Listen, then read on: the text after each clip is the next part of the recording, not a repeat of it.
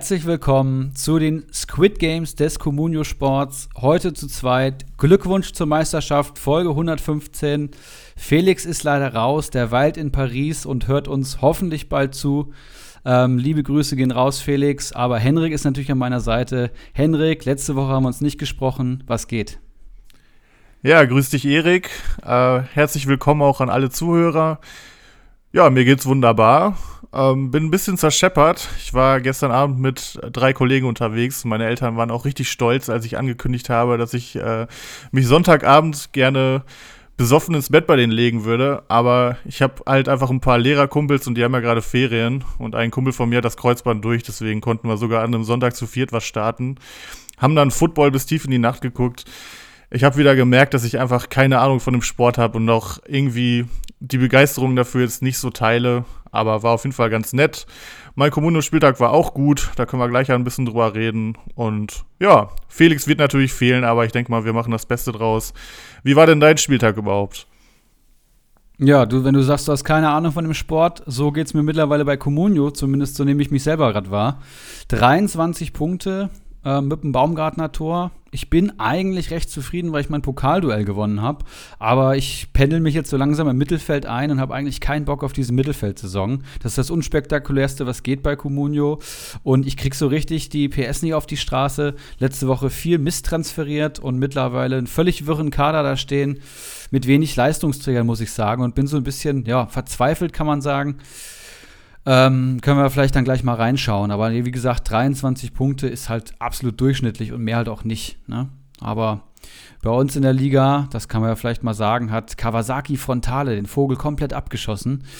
Der arbeitet sich gerade weiter nach oben vor und hat einen richtig geilen Spieltag gehabt mit Hofmann als Torschützen, Lauersen als Torschützen, Avonie als Torschützen und Paciencia als Torschützen.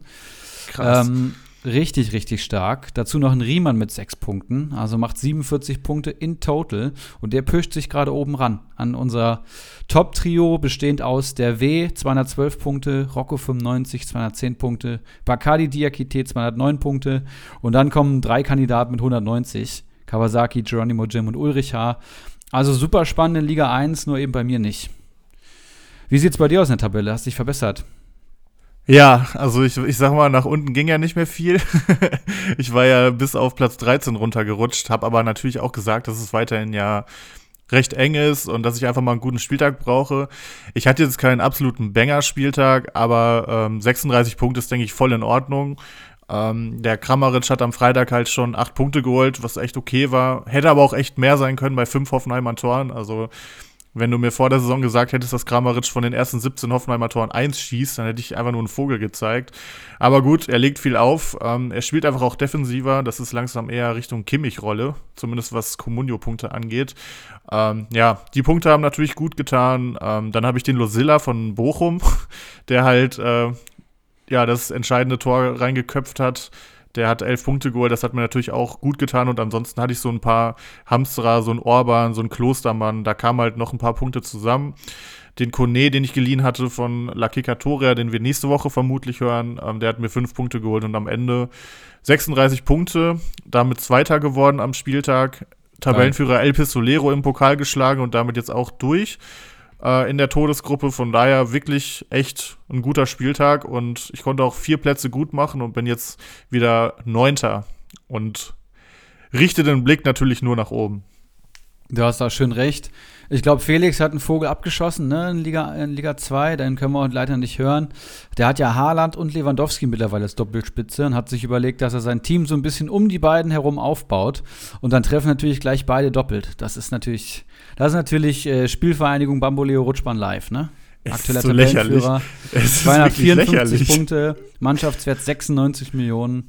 Also hier geht mal wieder einiges, ja. Vor allem, die Matchups waren ja jetzt wirklich nicht so krass, sag ich mal, ne? Wenn die beiden jetzt ja. gegen Bochum und gegen Hertha gespielt hätten, okay. Aber die spielen gegen Mainz, die defensiv immer stark sind. Haaland kommt nach seiner Verletzung zurück, trifft doppelt. Okay, aber dass Lewandowski dann auch noch doppelt trifft gegen Leverkusen, die vorher ein Spitzenteam waren, das ist schon wild. Also bei beiden ist zwei Tore nie eine Überraschung, aber dass beide direkt doppelt treffen, ist natürlich schon heftig. Aber sei ihm gegönnt. Ähm, er kann jetzt natürlich schön Stück für Stück um die beiden herumbauen und ich finde, das sieht schon wieder stark nach Aufstieg aus.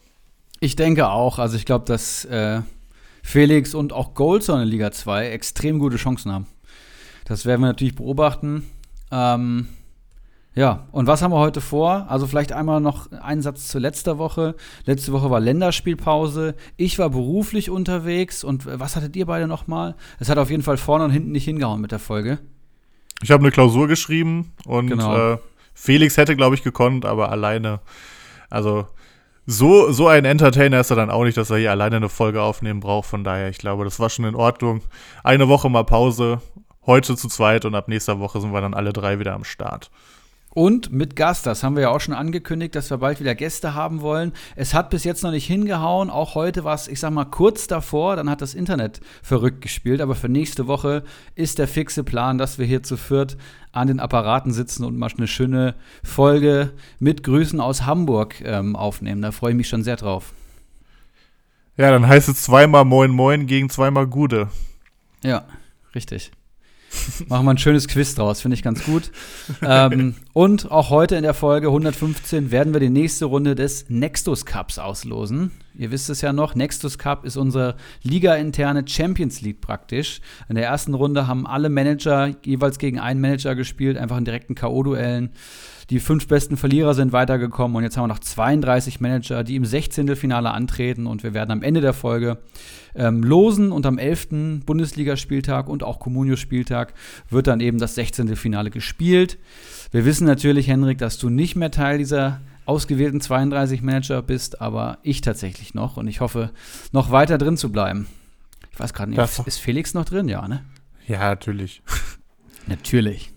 Ja, ich, ich habe doch richtig auf mich draufgekloppt. Das tat richtig weh. Die Folge oh. nach dem Nexus Cup, die hat richtig geschmerzt, wenn ich das mal so sagen darf. Das tut mir sehr leid. Nein, tut sie nicht.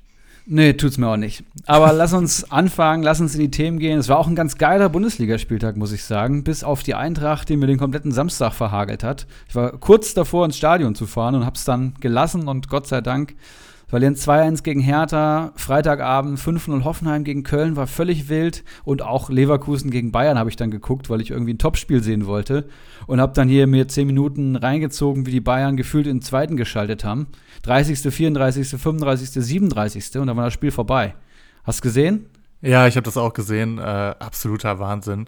Also es ist, es ist ja ständig so, dass Bayern in den Spielen, wo sie dann mal ähm, zeigen können, dass sie noch die Nummer eins sind oder wer der, wer der Chef im Ring ist, sage ich mal, dass sie da so performen in den letzten Jahren immer wieder. Das ist halt wirklich krass. Und ich glaube, letztes Jahr war es ja auch genauso, dass Leverkusen gut aus den Startlöchern kam, dann von Bayern abgefertigt wurde und dann so ein bisschen aus der Spur geraten ist. Die müssen jetzt halt natürlich aufpassen, dass das nicht wieder passiert. Aber so wie Bayern, ich sag mal, zwischen Minute 20 und 40 gespielt hat, da, wär, da hätte jeder einfach nur alt ausgesehen. Ähm, also das war ja wirklich Weltklasse.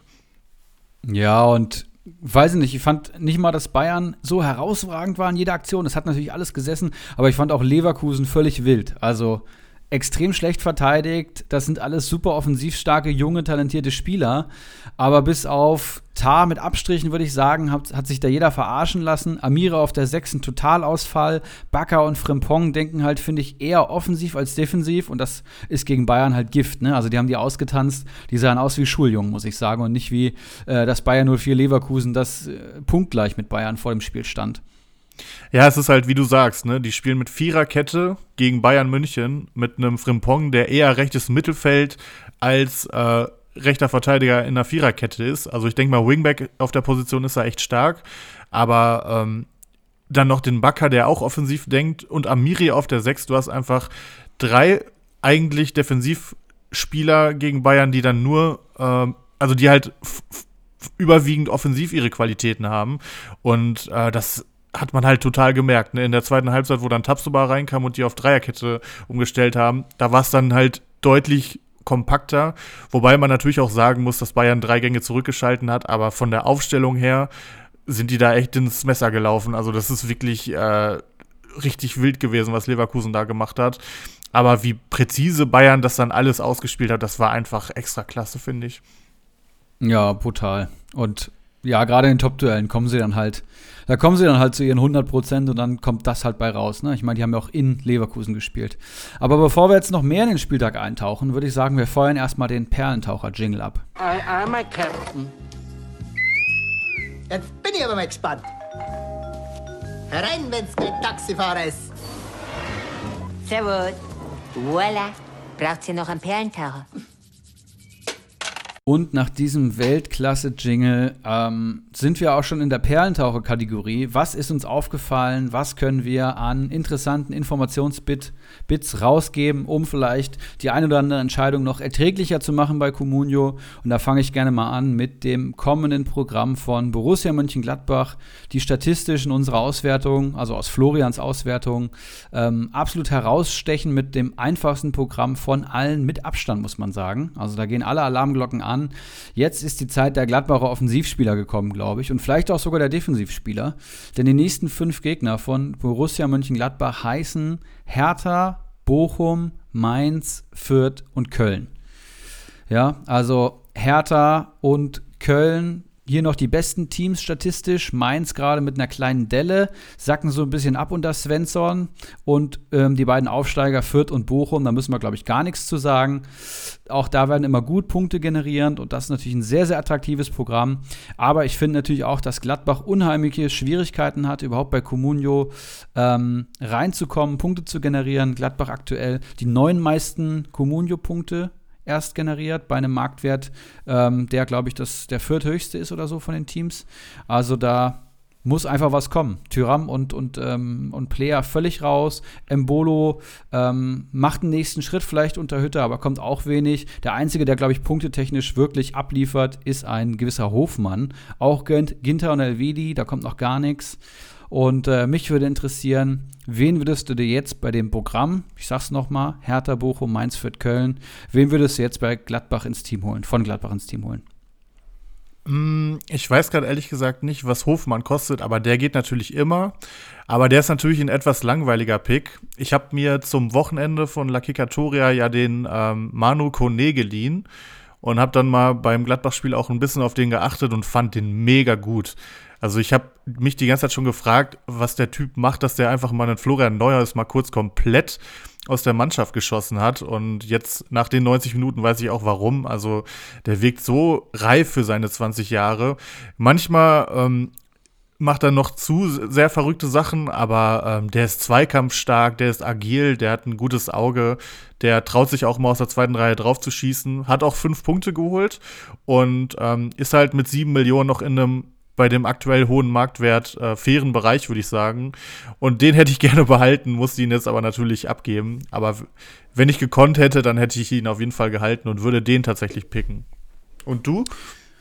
Ich würde jetzt, glaube ich, mit Ginter oder Elvedi gehen, weil die Gegner ähm, ja auch extrem offensiv schwach sind. Ich habe das Gefühl, dass Gladbach halt schon einen Offensivfokus sucht, aber ähm, die defensive Stabilität natürlich dann über Sieg oder Niederlage entscheidet. Und ich glaube, gegen Hertha, Bochum, Mainz, Fürth und Köln, da musst du halt hinten dicht stehen. Und Elvedi und Ginter sind auch mal für ein Kopfballtor gut. Also ich kann mir vorstellen, dass die jetzt zumindest mal punktetechnisch einen Schritt nach vorne machen. Die finde ich schon interessant. Kone, sieben, siebeneinhalb Millionen, aber auf jeden Fall ein auffälliger Spieler. Ähm, Hofmann kostet übrigens 15 Millionen, ist schon teuer. Und äh, ja, Scully finde ich mit 6,5 Millionen auch teuer. Bayer könnte man vielleicht noch nennen. 3,9 Millionen wert und eben der dritte Part in der Innenverteidigung. Punktet eh ähnlich schlecht wie ähm, Ginter Elvedi bis jetzt, aber ja, deutlich günstiger, ne? Ja, ist natürlich bei ihm die Frage, wie lange er noch Stamm ist, aber Benze Baini, da kommt gefühlt ja gar nichts bei rum. Ähm, auch die äh, Länderspielpause hat ihm gar nicht geholfen. Ähm, aktuell kann man sich den auf jeden Fall holen, ja. Den hatte Felix ja, glaube ich, auch mal als heißes Eisen genannt. Ähm, ja, also Defensive Gladbacher finde ich auch auf jeden Fall interessant die nächsten Wochen.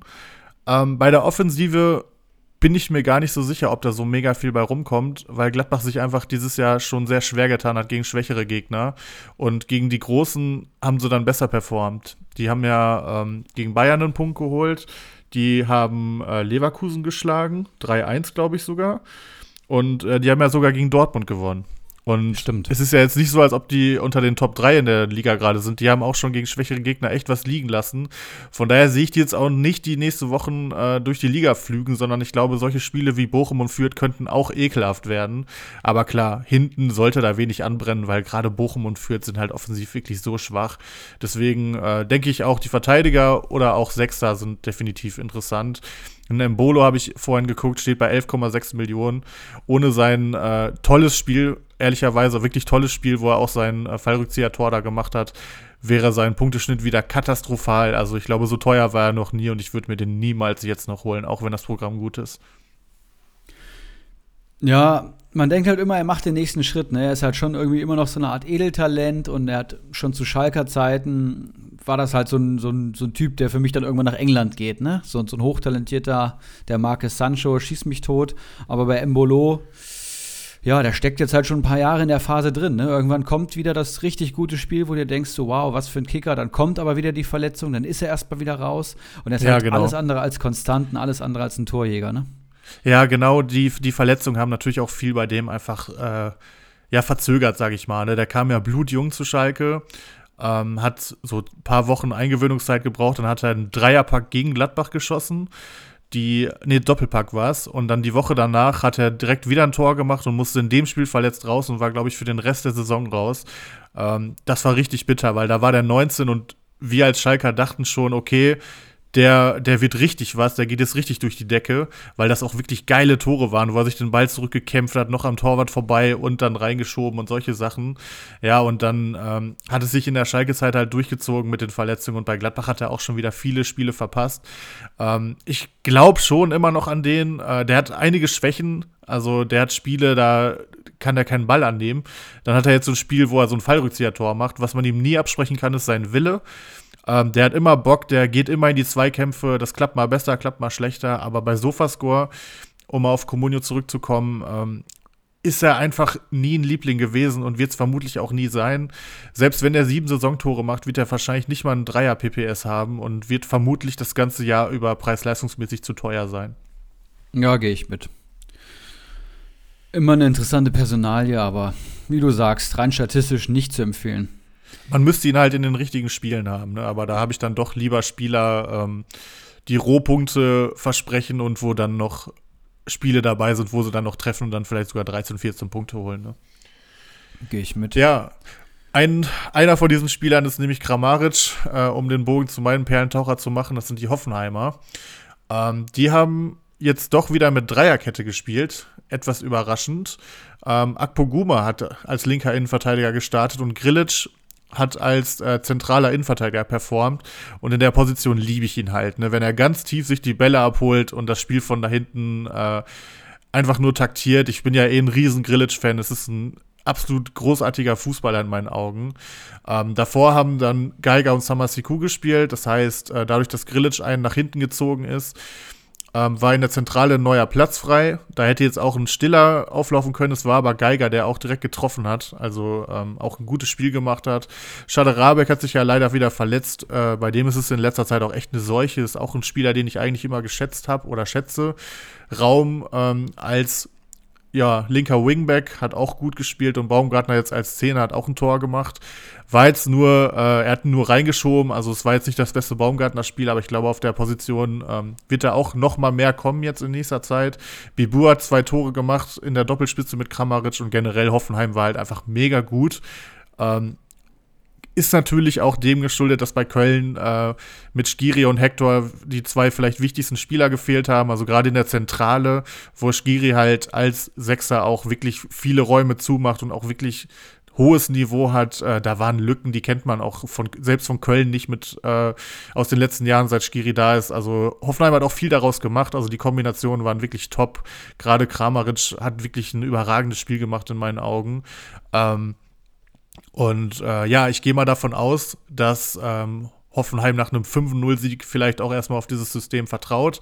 Es kommen jetzt die Bayern, da ist eine Dreierkette wahrscheinlich eh schlau, von daher in dem Spiel muss man aber natürlich vorsichtig sein, wenn man sich die Punkte von den Leverkusener Verteidigern jetzt anschaut.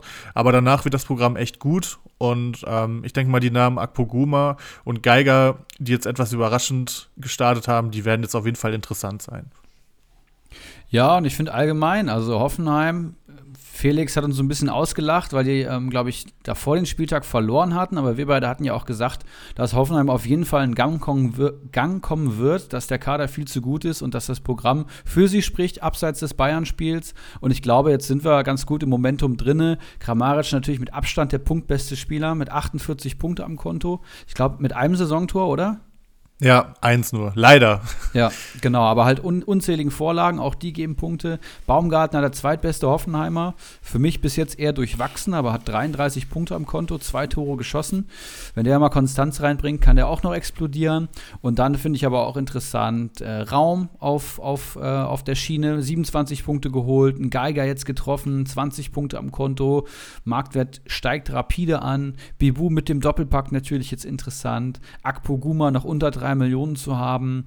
Rudi hat jetzt nicht gespielt. Vielleicht ist der ewige Rudi jetzt mal antastbar und verliert seinen Stammplatz. Es scheint zumindest so. Und auch ein Posch hat jetzt getroffen. Ne? Sein erstes Saisontor im 100. Bundesligaspiel. Absolut verrückt. Ja, ja. Und es war, es war, glaube ich, nicht mal nach einer, doch, es war nach einer Standard. Ich glaube, die wurde rausgeköpft und dann äh, der Rebound, sage ich mal. Ich bin noch, ich bin noch im äh, amerikanischen Fieber nach dem stundenlangen Football gucken gestern.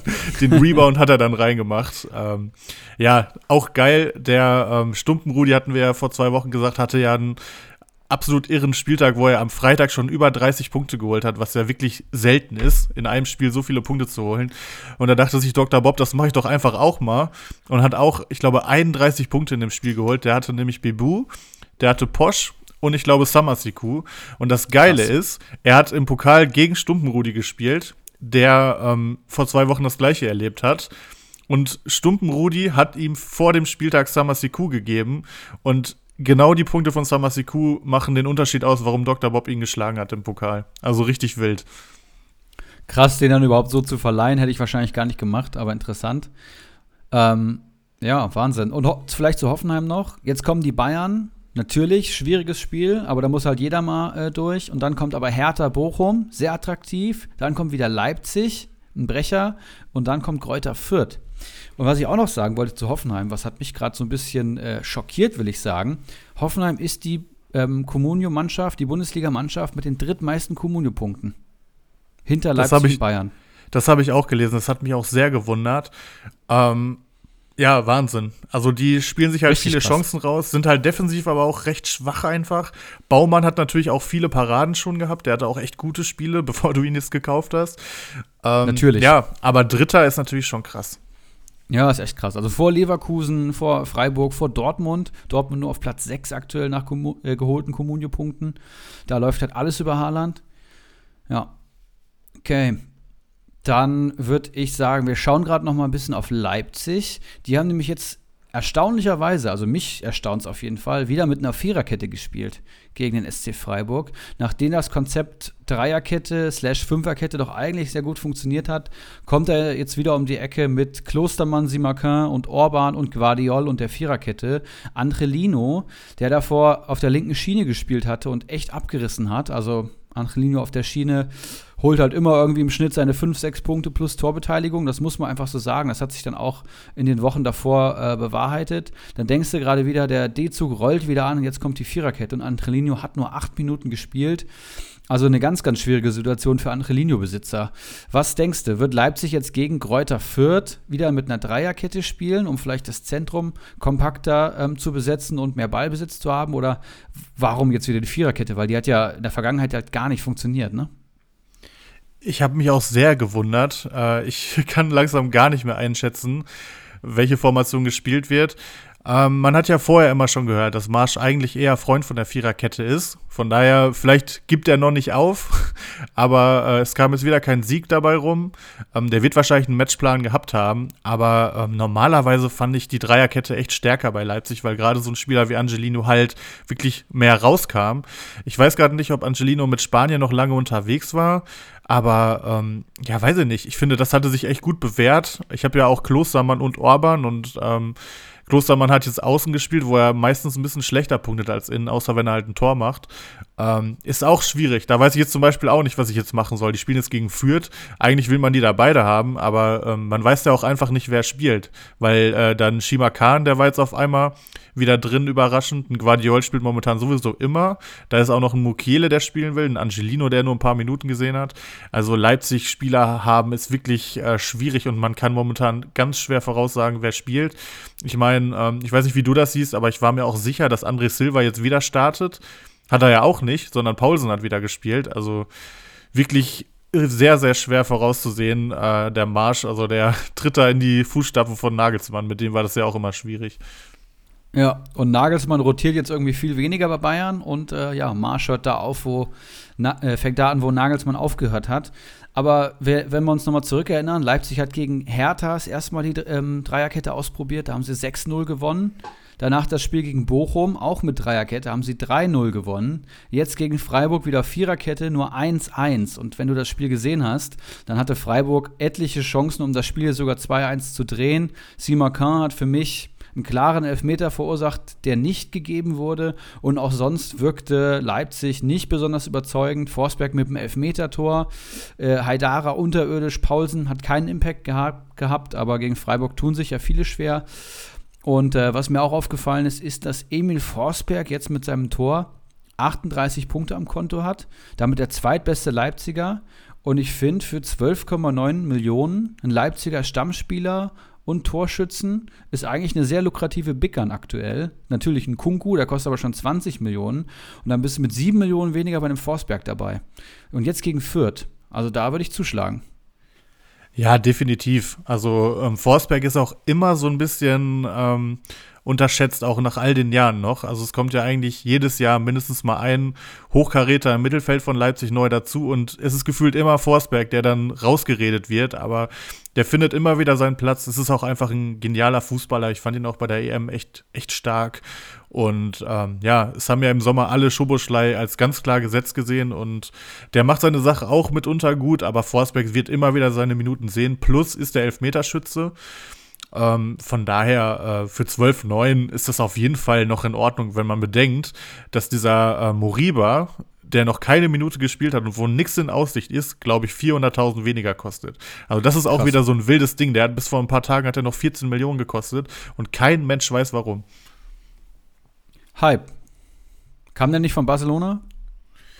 Ja, tatsächlich. Aber der kann ja auch am Anfang gehypt werden. Er kann ja auch auf 30 Millionen steigen und dann irgendwann fallen. Aber wenn du merkst, dass der nicht spielt, und ich glaube, es hat auch, es wurde auch früh gesagt, dass der ähm, erstmal keine Rolle spielt, dann kann es nicht sein, dass er zwischendurch immer noch um 2 Millionen steigt und so. Also die Marktwertverläufe von dem musst du dir mal angucken. Das ist einfach nur wild. Krass. Ja, ähm, vielleicht wird er in vielen Ligen gehalten, vielleicht viele Ligen, die einfach mit Saisonübergang spielen und dann kannst du ihn eh mitnehmen und keine Ahnung. Ich verstehe es auch immer nicht. Ja, ich schätze Aber, auch, dass es so ist. Ja. Ähm, gut, hast du noch eine Perle? Nee, ich hatte nur die Hoffenheimer, von daher, du hast ja, glaube ich, noch eine dritte. Dann genau, ich habe noch eine dritte Mannschaft. Dann genau, hau die das, mal raus. Das ist eine Mannschaft, von der ich eigentlich selten Spieler habe, muss ich sagen. Schon letzte Saison hatte ich nur Endo und das war es eigentlich. Und dann haben die furiosen Fußball gespielt und ich habe dem Braten eigentlich immer misstraut. Aber mittlerweile haben sich etabliert in der Bundesliga. Ich gucke mir immer die Startelf an und denke mir, das kann nichts werden mit Kulibali, Nate und Ito und Karasor auf der 6. Vorne Mamusch und Fürich. Und das klappt dann. Und die holen gegen Gladbach einen Punkt. Das ist der VfB Stuttgart, die einfach ja, eine solide, junge Bundesligamannschaft sind mit einem sehr, sehr guten Trainer, wie ich finde, der aus einem Kader viel mehr rausholt, als möglich ist, meines Erachtens. Und äh, ja, Stuttgart hat auch ein sehr, sehr attraktives Programm, das möchte ich ja anmerken. Und gerade die Innenverteidiger sind bei Stuttgart ja eine absolute Bank. Ne? Also Mafropanos ist, glaube ich, aktuell, würde ich sagen, der beste Comunio-Verteidiger, oder? Mit 57 Punkten. Also mit seinen drei Toren und den Rohpunkten, die der sonst holt, gehe ich da auch ganz, ganz stark von aus. Auf jeden Fall. So, und danach hast du Kempf, der hat auch 44 Punkte schon geholt. Also die beiden sind absolute Powerhouses. Kempf kostet in Anführungszeichen nur 6 Millionen, Mavropanos schon 9. Aber wenn der so weiter punktet, ähm, würde der die 200-Punkte-Marke locker knacken. Also klar, der ist natürlich jetzt im Hype und ein bisschen äh, drüber, aber auch den muss man sich dann vielleicht mal holen, wenn er ein bisschen wieder fällt. Und das Programm ist natürlich sehr attraktiv, das wollte ich gerade noch vorlesen. Union Berlin, Augsburg und Bielefeld. Ja, alles Mannschaften, also Union Berlin unterschätzt man sowieso immer. Ja, die werden dann wahrscheinlich gegen Stuttgart solide gewinnen. Aber ich sage das jetzt mal so: Union Berlin jetzt auch keine furiose Mannschaft. Die spielen soliden Fußball, stehen defensiv stabil und machen vorne ihre Chancen rein. Was willst du mehr in der Bundesliga? Dann kommt Augsburg, die gegen Bielefeld katastrophal waren, wie, wie ich finde. Das habe ich tatsächlich geschaut, weil ich da vier Comunio-Spiele hatte am Sonntagabend. Trauriges Wochenende. da kann man ähm, sich das schon mal reinziehen. Ne? ist echt so. Und danach kommt halt Bielefeld. Und Augsburg und Bielefeld geht halt oft offensiv auch gar nichts. Das heißt, da werden Mafropanos, Kempf und wie sie alle heißen, vermutlich sehr, sehr gut punkten. Kann mir vorstellen, dass ein Sosa gut punktet, ein Mamouche gefällt mir, ein Fürich könnte was werden. Also Stuttgarter für die nächsten drei Spiele auf jeden Fall halten oder sogar kaufen. Ja, würde ich auch sagen. Ähm, wer ja sehr im Hype war, ist der Fürich. Der hat ja, ja. Äh, über außen richtig Alarm gemacht. Der hat jetzt in der Doppelspitze gespielt. Ähm, da fand ich den ein bisschen verloren. Also ich würde mir an Stuttgarts Stelle wünschen, dass der ähm, vielleicht eher nach außen rutscht. Ich bin nicht so ein Kulibali-Fan. Ich würd, könnte mir vorstellen, dass er die Rolle auch übernehmen könnte, quasi als Gegenpart zu Sosa. Ähm, und ansonsten, ich habe ja den Karasor und bin echt happy mit dem. Ne? Also wenn man da, ich habe das Spiel auch gesehen, der macht halt ganz einfache Dinge. Der erobert ein paar Bälle, spielt hier links, da rechts und das war's dann eigentlich schon. Aber ähm, gerade wenn er in der Dreierkette spielt, jetzt hat er leider auf der 6 gespielt, dann punktet er auch mega. Und ähm, ja, Kempf ist halt sehr torgefährlich. Mavropanos auf einmal auch. Letztes Jahr hat er überhaupt ein Tor gemacht, ich glaube nicht. Der war eher so ein äh, Rohpunkte-Spieler und jetzt ist ja die Kombination aus Rohpunkte plus torgefährlich. Das ist absoluter Hammer, ne? Ähm, von daher, ja, mit dem Programm gepaart, würde ich auch sagen, die Stuttgarter, die da jetzt gerade eine Rolle spielen, auf jeden Fall mitnehmen. Ich glaube, dass keiner von den äh, Säulen, die gerade noch fehlen, äh, jetzt in den nächsten Wochen zurückkommt. Vielleicht irgendwann äh, einen Wamagituka, aber ein Kalajdzic, das ist ja alles jetzt nichts, äh, was sich in den nächsten ein, zwei Wochen äh, zurückmeldet. Von daher mhm. sind so Namen wie Mamouche, Fürich, ähm, Karasor sind auf jeden Fall interessant gerade. Klar, ein Mavropanos, wenn man ihn sich leisten kann, auch. Aber da ist natürlich die Fallhöhe mittlerweile sehr hoch, ne? Weil äh, du kannst ja nicht von dem erwarten, dass er jetzt jedes dritte Spiel trifft. Und nee. er wird auch mal ein Spiel haben, äh, wo der sich wieder verletzt. Der ist nämlich auch sehr verletzungsanfällig. Aber ähm, klar, Sky is the limit, ne? Ab momentan, auch wenn man den sieht, mit was für eine Präsenz der hat, der ist ja auch noch jung. Wirklich Hammerspieler, dem ich auch super, super gerne zugucke. Ähm, ein Spieler, den finde ich nicht mehr ganz so ähm, gut wie in der letzten Saison. Das ist Endo. Der spielt jetzt gerade ein bisschen offensiver. Ähm, der hat jetzt auch die letzten beiden Spiele nur in Klammern äh, zwei Punkte geholt. Und ähm, ja, der hat am ersten Spieltag einmal getroffen, aber ich glaube, wenn man das abzieht, dann ist er doch eher bei einem ähm, schwächeren Dreier-PPS und kostet halt fast 10 Millionen. Der ist natürlich eine Bank, den kannst du dir für 6, 7 Millionen immer einen Kader holen, aber für 10 Millionen finde ich es momentan schon echt äh, ein bisschen schwierig, weil er einfach die letzten Wochen auch offensiver spielt, was glaube ich ähm, durch die Verletzten geschuldet ist.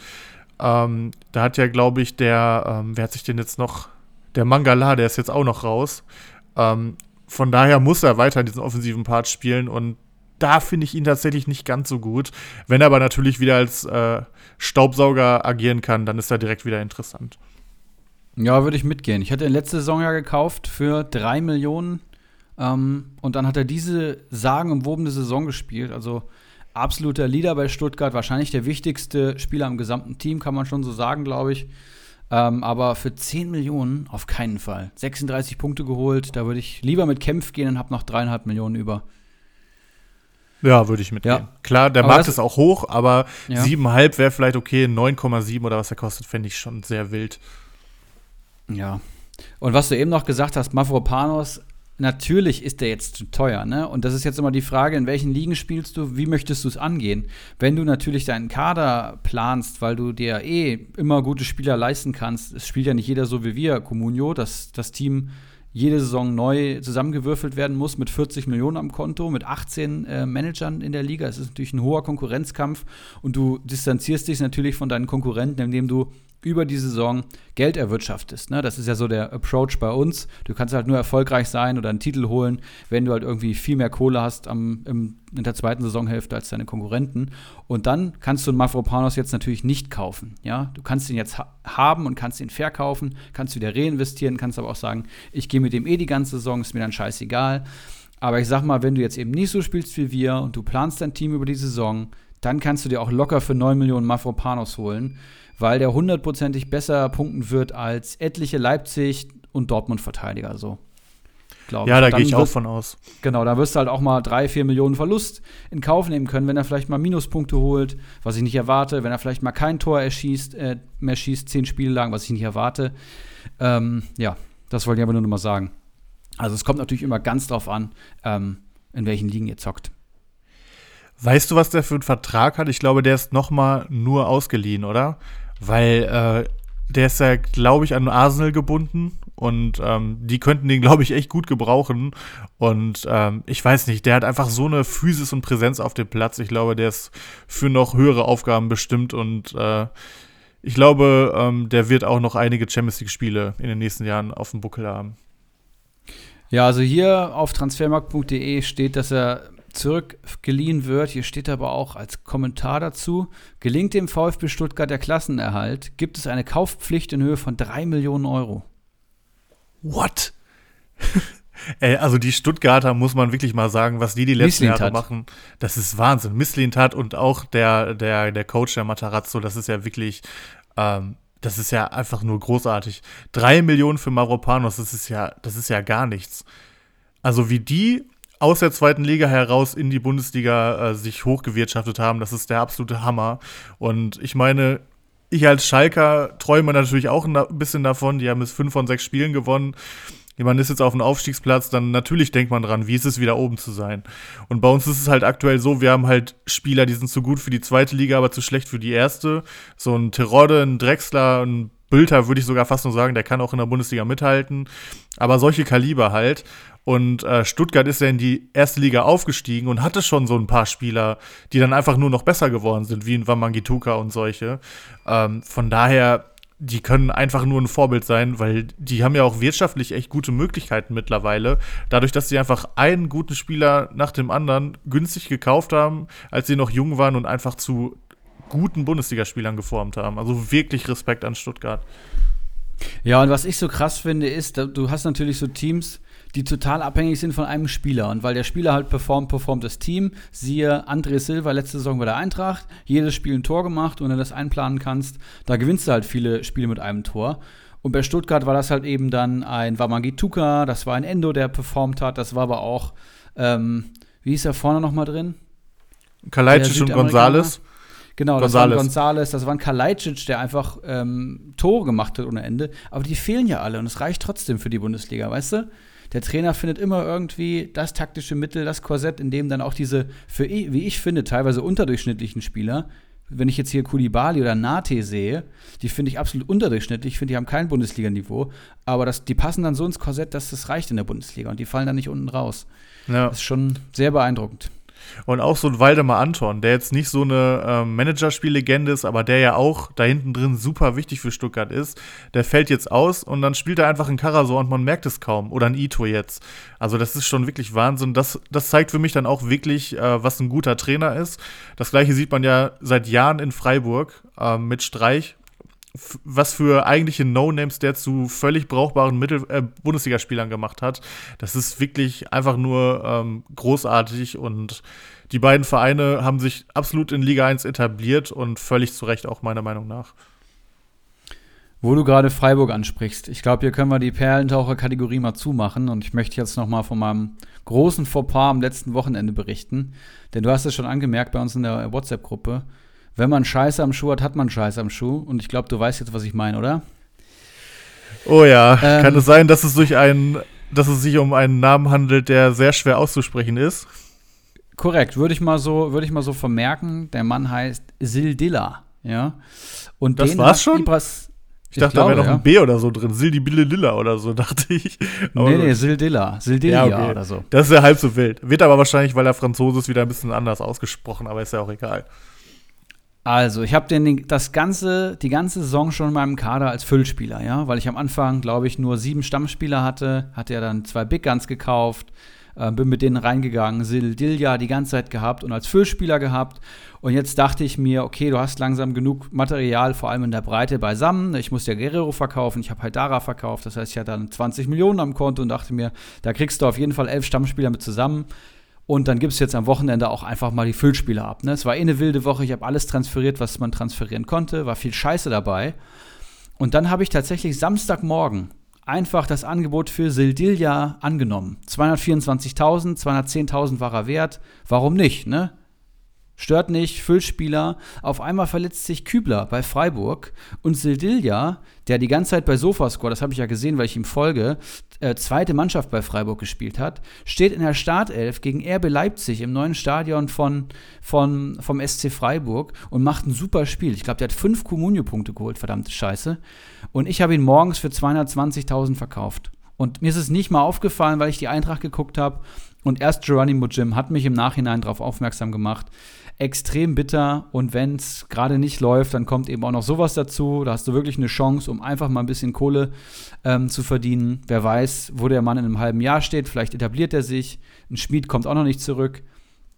Und die Chance ist jetzt einfach weg, weil ich unaufmerksam war, weil ich geschludert habe, weil ich so eine alles egal Einstellung hatte die letzte Woche. Aber äh, ja, hammerhart war das. Absolut bitter, absolut bitter. Ich könnte jetzt nicht mal sagen, ob der ein gutes Spiel gemacht hat, ähm, aber fünf Punkte gegen Leipzig, natürlich wird er jetzt gut steigen, macht er ja auch schon. Also der Marktwert schon mehr als verdoppelt. Ich weiß gar nicht, ob du das jetzt überhaupt verfolgst oder ob der Schmerz zu groß ist, aber nee, ja, solche Geschichten, ja, okay, solche Geschichten hasst man natürlich, ne, klar. Ob der jetzt dauerhaft da eine gro große Rolle spielt, weiß ich nicht. Irgendwann wird ja auch Schmied mal wieder über den Berg sein und er ist ja eigentlich dritter ähm, ja, Rechtsverteidiger oder, oder Wingback, je nachdem, wie sie spielen. Ähm, ja, ist halt einfach blöd gelaufen. Die fünf Punkte hättest du natürlich gebrauchen können, genauso die Marktwertsteigerung, aber ähm, das, das hat ja nichts mit Inkompetenz zu tun. Guck mal, du folgst dem bei Sofascore, was ja schon krass ist. Du folgst deinen Füllspielern bei Sofascore und verfolgst, dass diese äh, einfach für Comunio eigentlich irre irrelevanten Spieler bei der zweiten Mannschaft kicken von daher, ähm, natürlich ist das ärgerlich, äh, dass du ihn dann Samstagmorgens schon verkauft hast. Vielleicht für dich als Learning immer erst abends, wenn alle gespielt haben. Aber äh, das ist maximal bitter und äh, ich würde jetzt nicht sagen, dass es, dass es irgendwie dämlich von dir war, weil den hat wirklich niemand in der Startelf gesehen. Ja, das ist ein guter Punkt, aber das ist halt so ein Anfängerfehler, ne? Einfach morgens zu verkaufen, auch wenn es nur ein Füllspieler ist, aber auf einmal steht er dann doch eben in der Startelf und ich kann dann diese Chance nicht in, in, Kohle ummünzen. Vielleicht hätte ich ihn sogar aufgestellt. Also ich hatte ja dann im Endeffekt nicht elf Stammspieler, weil Grueso zu spät von der Nationalmannschaft gekommen ist. Steckst du alles nicht, äh, steckst du nicht drin, aber naja. Weiter geht's. Ja. Weiter geht's, munter putzen, genau. Ich habe jetzt genau. Bella Kotschap verpflichtet vom Mitspieler, hoffe, dass der gegen die Eintracht spielt. Und habe Paciencia verpflichtet vom Mitspieler und habe tatsächlich jetzt wieder zwei Hoffnungsträger mehr mal im Team. Und auch noch, ja, auf jeden Fall mal gut über 15 Millionen am Konto. Also ich kann da noch investieren. Die Null-Bock-Einstellung ist weg, jetzt kommt wieder so ein bisschen der Fokus durch. Ich hoffe, dass nicht noch eine Länderspielpause kommt, wo ich durchdrehe. Ähm, also du hast Bella Kotschap nach dem Spieltag jetzt verpflichtet, oder wie? Genau, für 100.000 über Marktwert oder so. Warum? Naja, weil es Bella Kotschap ist. Das ist Bochums Juwel, das ist der wertvollste Spieler im Kader. Masovic und Lambropoulos sind solide Verteidiger, aber mehr auch nicht. Und Bella Kotschap und äh, Leitsch gehören für mich als Innenverteidiger-Duo da mittelfristig rein. Und der ist halt gerade 2 Millionen oder so wert. Ne? Ich habe den für 2,5 jetzt gekauft oder so. Ähm, aber er, sing, er singt wahrscheinlich jetzt auch ganz schön, oder? Er ist schon gesungen. Also er war ja tatsächlich, ähm, er war tatsächlich 5 Millionen wert ne, im September naja, noch. Und jetzt steht er halt bei zwei. So, und er hat halt diesen Minusspieltag gehabt. Seitdem ist er eigentlich nur noch gesunken.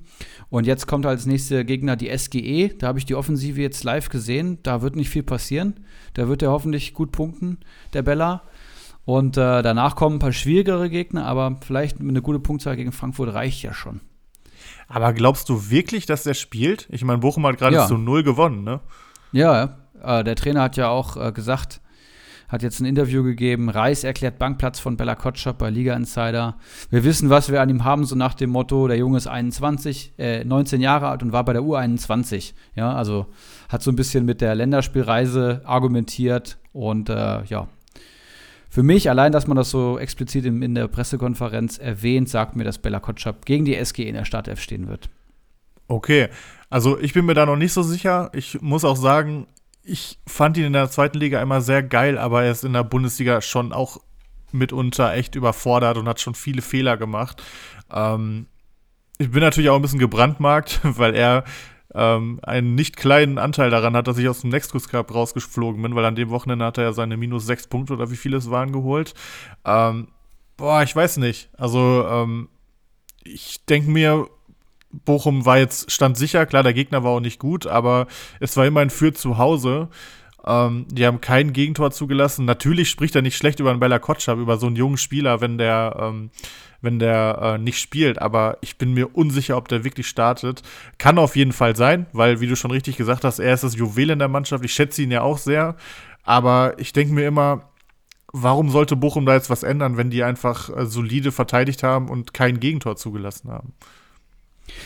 Ja, natürlich ist es ein Gamble, so, ne? Und allein, dass kein anderer drauf geboten hat, sagt mir ja schon, dass da was im Busch ist. So. Aber es ist jetzt halt so mein Vertrauen in den Spieler. Das ist jetzt nicht die rationalste Entscheidung, aber es war mein Bauchgefühl und ich gehe jetzt damit und äh, entweder klappt's und er wird jetzt auch nicht viel weiter fallen. Ne? Also er ist jetzt 2,1 Millionen wert. So tief war er noch nie tatsächlich, ähm, seit es ihn gibt in der Bundesliga. Also ich bin da recht, recht positiv gestimmt. Ja, das stimmt. Aber ich muss also ja auch was probieren, weißt du? Weg nicht mehr. Das Genau, Ding ist ja auch, ja. Desto, desto niedriger der Marktwert ist, desto weniger kann der ja überhaupt fallen pro Tag. Von So daher, weil aus. das ja auch prozentual ist. Nee, eigentlich ist es okay, weil du musst ja auch eigentlich, du musst ja auch ein bisschen was riskieren jetzt. Ähm, ich habe deinen Kader gerade mal offen. Es ist ja, äh, wie viel Geld hast du noch ungefähr, wenn ich fragen darf? Ja, über 15 Millionen. Ja, okay, okay.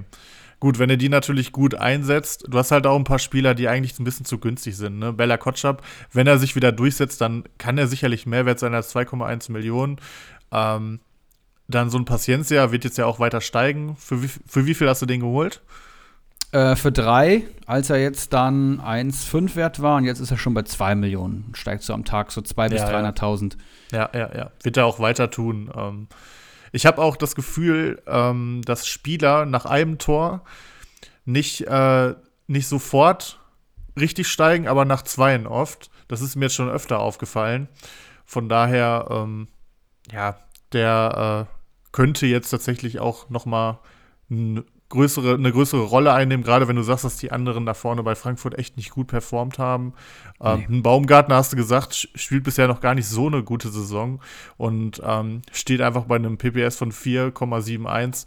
Von daher, ähm, auch da, Sky is the limit. Hoffenheim bald mit guten Gegnern und so einen Meierhöfer kannst du ja eigentlich immer gebrauchen. Ähm, Jekyll hat, glaube ich, auch gespielt jetzt, ne? Genau, nur einen Punkt geholt und den habe ich auch leider overpaid. Wie auch Hermann tatsächlich, den ich jetzt im Kader mit rumschleppe. Den, also Hermann halte ich wegen dem Programm auf jeden Fall. ähm, ich glaube, der kann auch bei einer Einwechslung mal äh, eine Bude schnüren und dann kann ich ihn halt äh, mit Gewinn vielleicht sogar verkaufen, muss man schauen. Und äh, Jeckel, ja, da, den würde ich jetzt mit 600.000 Verlust, glaube ich, verkaufen, wenn er dann spielt. Also Baumgartel wird auf jeden Fall fit sein bis nächste Woche. Ähm, das ist jetzt eine schwierige Entscheidung. Was meinst du? Würdest du zocken gegen Stuttgart, abwarten, ob er kickt oder ihn gleich jetzt mal abgeben? Hm, Wie geht, was hat er denn für einen Marktwertverlauf gerade? Der fällt. Hm. Muss man schon sagen. Also der war jetzt 2,8 wert, das war aber auch sein absoluter Peak. Und jetzt geht so bergab. Jetzt steht er bei 2,3. Hat jetzt einen Punkt geholt. Das wirkt jetzt nicht schlecht, aber auch nicht besonders stabilisierend auf dem Marktwert. Ja, Mhm. Ich sag mal so, ne? Der ähm, hat auch bei einem zu Null-Sieg gegen Bielefeld nicht sonderlich gut gepunktet. Bei äh, einem Gegentor gegen Mainz hat er nicht gut gepunktet. Union ist ja brutal heimstark. Also, das sind halt die Spieler, die Spiele, wo man die äh, Verteidiger haben will. Aber die spielen jetzt auswärts gegen Stuttgart und danach zu Hause gegen Bayern. Und ob die das gegen diese Bayern so, ähm, so durchziehen können, das weiß ich nicht. Ich glaube, ich würde den abgeben tatsächlich. Weil Ja. Union hat auch so viele Innenverteidiger. Ich glaube, Baumgartel ist eigentlich auch der bessere. Ähm, ja, auch selbst wenn du einen Overpaid hast, wenn der jetzt fällt auf, ich sag mal, 1,9 bis zum Spieltag und dann spielt er auch nicht und du hast ein schlechtes Angebot. Ähm, ja, weil du hast halt wirklich, du hast ja schon ein gutes Risiko mit Bella Kotschap und ich sag mal, Verteidigung ist ja so die Position, wo man eigentlich meistens am wenigsten, am wenigsten Risiko geht. Und ob du dann zwei äh, Risikoverteidiger haben brauchst, weiß ich nicht. Und ich sag mal, für den findest du ja Ersatz. Ich weiß Ja, nicht, wie es bei euch stimmt. in der Liga ist, aber bei uns in Liga 3 ist es so was von verteidigungsübersättigt, weil dadurch, dass einfach so viele Vereine mit Fünferkette spielen und alle davon bei Comunio als Verteidiger gelistet sind, sind einfach alle ähm, ausgestattet mit vier Verteidigern. Fünf darf man ja nun mal nicht nutzen, warum auch immer. Ähm, von daher, ähm, die Verteidiger kriegt man ja eigentlich immer ganz gut unter der Woche. Ist ein sehr guter Punkt. Ähm, bestätigt so ein bisschen mein Bauchgefühl. Ich hätte ihn wahrscheinlich weiter gezogen und dann am Wochenende mich enttäuschen lassen. Aber ich glaube, dann, dann ziehe ich gleich die Handbremse ähm, und verkaufe den morgen, wenn ich ein vernünftiges Angebot habe. Und dann war es das hier mit Jekyll bei Ibras Eriksson. Und ich akzeptiere das als Fehltransfer und äh, ja, mach weiter einfach. Wen von deinen vier Stürmern willst du abgeben? Holtmann oder? Auch da, ähm, auch den natürlich overpaid. Ähm, geht ja gar nicht anders in der letzten Woche. Das war echt wild. Ähm, ich würde wahrscheinlich Holtmann abgeben. Also Klos kann ich nicht abgeben. Der hat jetzt auch wieder drei Punkte nach Einwechslung einfach geholt. Ich weiß nicht warum, aber irgendwie schafft er es immer wieder. Den würde ich, glaube ich, die ganze Saison halten, wenn das so weitergeht. Hermann, wie gesagt, Top-Programm und Paciencia gerade im Aufwind bei Eintracht. Da kann ich vielleicht gerade auch mal meinen Dampf ein bisschen ablassen. Nach dieser beschämenden Leistung gegen die Hertha zu Hause ähm, hat man gesehen, dass in der Offensive bei der Eintracht nichts funktioniert. Sam Lammers kannst du in der Pfeife rauchen. Bourré alleine kann er auch nichts machen. Lindström eine Katastrophe und auch Hauge. Was geht bei diesem Kerl? Welche Position spielt er eigentlich und warum ist er so langsam? Also offensiv geht gar nichts bei der Eintracht. Du kannst eigentlich nur auf Philipp Kostic hoffen. Und Paciencia hat jetzt zweimal den entscheidenden, also den entscheidenden Elfmeter in Anführungszeichen äh, geschossen, hat den jetzt clever rausgeholt ähm, gegen die Hertha. Also ich erwarte, dass er entweder an der Startelf steht oder früh eingewechselt wird, eher Startelf. Ähm, Glasner ist jetzt nicht mehr in dem ähm, in, der, in der Rolle, dass er jetzt sagen kann, er probiert jetzt hier viel aus und er will den Spielern sein System vermitteln. Wir haben jetzt den achten Bundesligaspieltag. Das hat bis jetzt überhaupt nicht funktioniert. Er hat eine lange Vorbereitung gehabt und acht Bundesligaspieltage plus zwei Europa League-Spiele und man sieht halt offensiv gar keinen Plan. Und jetzt müssen halt einfach, muss die Brechstange her und da wird ein Paciencia Mittel sein. Also der kann jetzt auch gegen Bochum auf jeden Fall eine Kaufempfehlung sein. Steigt ja sowieso. Und ähm, wir haben vor der Folge ja schon drüber gesprochen. Der hat auch vorletzte Saison bei der Eintracht eine echt gute Phase gehabt. Da hat er drei Spiele in Folge getroffen: Kopfballtore gegen Augsburg, Leipzig, Doppelpack gegen Leverkusen damals. Ich erinnere mich noch. Also ein Paciencia ist auch ein guter Bundesligaspieler. Ja, finde ich auch. Ich hatte mich auch sehr gefreut auf den, ähm, als er jetzt zu Schalke ausgeliehen wurde letztes Jahr. Aber äh, als der kam, war halt schon Hoffnung und Malz verloren. Ne? Der hat ja, glaube ich, auch zumindest ein Tor gemacht, ähm, was schon schwierig war bei diesem ja, nicht vorhandenen Konzept in der Offensive, hat sich dann auch wieder verletzt und ich glaube, das ist halt auch so ein großes Ding bei dem, ne? Also der war ja selbst in den Jahren, wo er gut gepunktet hat bei Frankfurt, so viel verletzt und ähm, ja, er kann sich natürlich auch kaum weiterentwickeln, wenn er immer, wenn es vielleicht auch gerade mal ganz gut läuft, wieder, ähm, wieder monatelang ausfällt. Zudem Frankfurt auch immer mit guten Stürmern, da war dann auf einmal ein, äh, ein äh, Jovic wieder da, letztes Jahr ähm, ein Silva, da war eh kein, kein Vorbeikommen. Dieses Jahr, wenn du sagst, äh, ich habe jetzt Frankfurt nicht geguckt, wenn du sagst, die waren alle schlechter vorne, warum nicht? Der kostet gerade gar nichts. Ähm, und von daher ist er definitiv auch ein heißes Eisen, würde ich sagen. Ich weiß nicht, ob Auf du ihn als Fall. heißes Eisen hast, äh, aber äh, wenn du magst, können wir äh, das ja so ein bisschen als Schlenker nehmen und einfach mal zu den heißen Eisen kommen. Hast du Bock? Auf jeden Fall. Raus den Jingle. Dann machen wir das.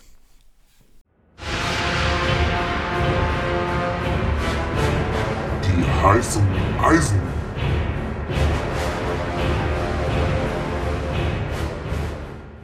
Ja, dann äh, starte ich doch mal direkt mit einem heißen Eisen, was dir nicht so schmecken wird.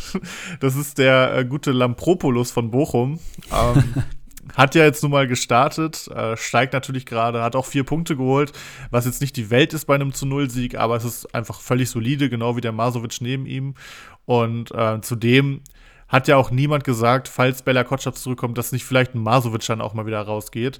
Das scheint momentan einfach sehr offen zu sein bei Bochum, aber der Mann kostet 1,1 Millionen, ähm, was gar nichts ist. Er wird weiter steigen ähm, und hat sicherlich keine schlechten Chancen wieder zu spielen nach dem ähm, zu Null-Sieg. Von daher, ähm, Frankfurt, wie du sagst, momentan offensiv auch keine Macht wenn er spielt, sind sicherlich wieder ein paar Punkte drin und ich denke mal, den PPM, den brauchst du nicht vorrechnen, der wird großartig sein. Von daher, wenn er gerade auf dem Markt bei euch ist und ihr vielleicht ein paar Mitmanager habt, die äh, nicht so tief drin sind, dann nehmt den mit und ähm, stellt ihn am Wochenende auf und entweder spielt er und holt ein paar Punkte und steigt noch weiter und wenn nicht, dann verkauft ihn mit Gewinn wieder. Aber ich denke, den kann man auf jeden Fall mal mitnehmen. Auf jeden Fall. Und ist vor allem die deutlich risikoärmere Anlage im Vergleich zu Bella Kotschap. Ja, das stimmt. Jo, und ich habe dann als erstes heißes Eisen Nikolas Höfler ähm, für euch. Ich glaube, den sollten mittlerweile alle Communio-Manager in der Liga kennen. 31 Jahre mittlerweile. Ähm, im Mittelfeld gelistet und bei Comunio aktuell eine richtige Bank. Also der ist auch wie so ein guter Wein. Es gibt ja so Spieler, die dann einfach immer besser werden im Alter, die mit einer gewissen Erfahrung dann so richtig abgeklärt werden. Hasebe ist zum Beispiel so ein Kandidat und Höfler ist auch so ein Kandidat. Steht aktuell bei 5,6 Millionen und als ich Höfler kennengelernt habe, war der immer so ein 2-Millionen-Spieler. Den konnte man sich immer holen, weil er so ein 1 bis 2er PPS hat. Und diese Saison ist es eben noch mal eine Stufe mehr. 23 Punkte bisher geholt, in sechs bewerteten Einsätzen, macht ein PPS von 3,8. Das ist ja schon mal richtig stark für so einen defensiven Sechser die ja eigentlich tendenziell immer ein bisschen schlechter punkten. Aber jetzt hat er auch noch 17 Punkte aus den letzten drei Partien geholt. Ne? Und das ohne eigenes Tor. Das ist absolut herausragend. Das heißt, in Form PPS von über 5 kann man sagen und der PPM dann auch um die 1, wenn er so weiter punktet. Und Freiburg eh eine der konstantesten Mannschaften der Liga. Also ich kann mir auch vorstellen, dass wir Freiburg am Saisonende auf dem Europa League Platz sehen. Und Höfler wird so weiter punkten. Ne? Der hat jetzt zwar in Anführungszeichen nur erst 23 Punkte auf dem Konto, aber jetzt gerade, was er in den letzten drei Spielen abgerissen hat, ist sensationell und ich kann mir vorstellen, dass er auch nah an die 100 Punkte rankommt am Saisonende. Ja, er ist halt die Konstanz in Person. Ne? Das ist so ein Spieler in der in der Sommerpause, wenn du den holst, du weißt halt genau, was du bekommst. Aber wie du schon gesagt hast, der hat halt echt noch mal ein bisschen draufgepackt. Der ähm, hat einen PPS von 3,8, den hatte er, glaube ich, noch nie. Und wenn man das hochrechnet auf 30 Spiele, dann holt er 115 Punkte. Und ähm, ist mit einem Marktwert von 5,6 auch echt noch gut bewertet. Ähm, hat jetzt auch gegen Leipzig gespielt und trotzdem ähm, starke sechs Punkte geholt. Also kann man auf jeden Fall mitnehmen und mit dem machst du halt wirklich gar nichts falsch und du brauchst einfach auch ein, zwei von diesen Spielern, wo du einfach nicht jedes Wochenende Kopf- und Bauchschmerzen hast, wie du jetzt wahrscheinlich am Freitag oder Samstag bei Bella Kotschap. Yes. Ja, dann mache ich direkt mal weiter. Ähm, ich habe noch Grillage für euch. Ähm, hat jetzt das erste Mal seit längerer Zeit wieder als Innenverteidiger gespielt. Ich meine, seine Position ist eh immer so ein bisschen undefiniert. Er ist eigentlich Sechser, lässt sich aber auch so oft im Spiel tief fallen. Jetzt hat er aber wirklich klar als zentraler Innenverteidiger gespielt. Und ähm, da hat er die letzten Jahre schon hervorragend performt und auch gepunktet. Kostet aktuell 6,4 Millionen, ist ein PPS von, ich sag mal, nur 3,2, aber Grillic ist ein Spieler, den ich auch schnell mal bei 3,8 sehe und auch ein ähnlicher Fall wie Höfler, würde ich sagen. Zudem haben wir ja schon gesagt, jetzt kommen noch die Bayern, aber danach hat Hoffenheim ein super Programm und ähm, ja, ist ein geiler Spieler, auch bei Comunio einfach hat man gerne im Kader, der war die letzten Jahre immer bei 5, 6 Millionen, ist er gerade auch und wenn man bedenkt, dass eigentlich alle momentan teurer sind als sonst, sonst und er nicht, obwohl er jetzt auch bisher echt ordentlich gepunktet hat, dann finde ich, ist der Preis echt noch eigentlich ganz in Ordnung. Ja, gehe ich mit. Ich glaube, wir hatten mal hier im Podcast eine Folge, die hieß Grillage aus der Asche, wo er auf einmal einen sensationellen Doppelpack erzielt hat. Ähm, ja, eigentlich nicht so torgefährlich, aber auf jeden Fall ein richtig geiler Kicker. Du hast, glaube ich, eben schon gesagt, wenn der sich den Ball tief holt ne, und dann das Spiel so aufbaut, das ist schon so ein richtiger Strippenzieher. Feier ja, auf jeden Fall. Sehr elegant auch, finde ich. Also die Frisur ist genau, natürlich ästhetisch. eine absolute Vollkatastrophe. Also das ist ja so hässlich. Wirklich dieser, dieser ewig lange Zopf da hinten. Also, bleh, das sieht mir wirklich gar nicht. Also, ja, aber ist ja auch egal. Auf jeden Fall der Rest einfach nur elegant und äh, dem gucke ich wirklich gerne zu. Gab ja auch immer wieder Leipzig-Gerüchte und da hätte ich den ehrlich gesagt auch gesehen. So, als Nagelsmann noch da war, mit dem als tiefen Sechser, ähm, aber finde es auch irgendwie ganz cool, dass er bei Hoffenheim geblieben ist, genau wie Kramaric. Irgendwas scheint dieser Verein zu haben, dass die Leute auch einfach mal sich vorstellen können, da zu bleiben, obwohl sie vielleicht auch für Höheres bestimmt sind. Ähm, ja, jetzt muss Hoffenheim nur noch das Potenzial rausholen, was in dem Kader steckt. Ne? Ja, mit Baumgartner und Kramaric wird das schon irgendwie gehen. Mein zweites heißes Eisen haben wir eben schon genannt, Marc Oliver Kempf, 26 Jahre, ähm, ehemals SGE-Spieler, leider nicht mehr bei uns, aber mittlerweile eine feste Größe beim VfB, 6,07 Millionen wert, 44 Punkte geholt in acht Partien, macht einen starken PPS von 5,5. Ne? Und jetzt kommt ein Easy-Programm. Ähm, ich habe es eben vorgelesen. Was war's? Union Augsburg Bielefeld. Und da hast du halt einen Kämpf im Kader. Das ist ein absoluter Traum. Vielleicht macht er sogar noch ein Kopfballtor, man weiß es nicht. PPM auch um die 1. Also er ist, ich glaube, ja, einer der Top 3 Verteidiger aktuell auch vom, vom PPS und absolut herausragend. Marc Oliver Kempf. Ja, definitiv. Ähm, ist halt jetzt nicht so ein Rohpunktespieler, ne? Also, das ist einer, der bei einem 2-2 auch gerne mal minus einen Punkt holt. Aber dann hat er auch wieder ein Spiel, wo er ein Tor und teilweise sogar zwei Tore macht. Und ähm, insgesamt ist er immer bei einem guten PPS. Und wie du schon gesagt hast, das Programm ist relativ einfach. Ähm, wenn er da so seine zwei, drei Punkte holt und vielleicht einmal sogar noch mal netzt, was er einfach regelmäßig tut, dann holt er auch wieder einige Punkte und kann man, glaube ich, immer auf jeden Fall ganz gut haben im Kader. Ähm, Wen man vielleicht nicht mehr unbedingt im Kader haben sollte, ist Anthony Modest. Ich komme zu einem kalten Eisen. Ähm, der steht immer noch bei 13,2 Millionen. Ähm, der Hype ist eigentlich so ein bisschen vorbei, beim Marktwert aber noch nicht. Der hat die letzten drei Spiele jetzt einen, drei und einen Punkt geholt. Ähm, und ich sag mal, es wird halt nicht einfacher. Die spielen jetzt gegen Leverkusen.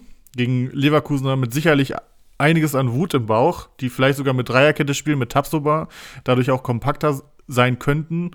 Ähm, danach geht es gegen Dortmund. Also ähm, ich könnte mir vorstellen, dass aktuell ein guter Zeitpunkt sein könnte, um sich äh, von Modest zu trennen. Einfach äh, sich darüber freuen, wie viele Punkte er einem beschert hat die ersten Spieltage. Aber ich denke mal, ähm, er wird das nicht halten können, was er da ähm, die ersten Spieltage gemacht hat. Und bei Köln muss man generell jetzt natürlich mal ein bisschen gucken, in welche Richtung es geht, was diese Klatsche gegen, ähm, gegen Köln mit denen macht, was das, was der Skiri-Ausfall alles ausmacht. Äh, und ähm, bei Hector muss man auch noch gucken, wann er zurückkommt. Ich hoffe bald. Ich habe ihn jetzt gekauft. Ähm, ist ja, glaube ich, ein äh, Spieler, den du immer favorisierst. Ich habe ihn jetzt, glaube ich, zum ersten Mal, seit ich Comunio spiele.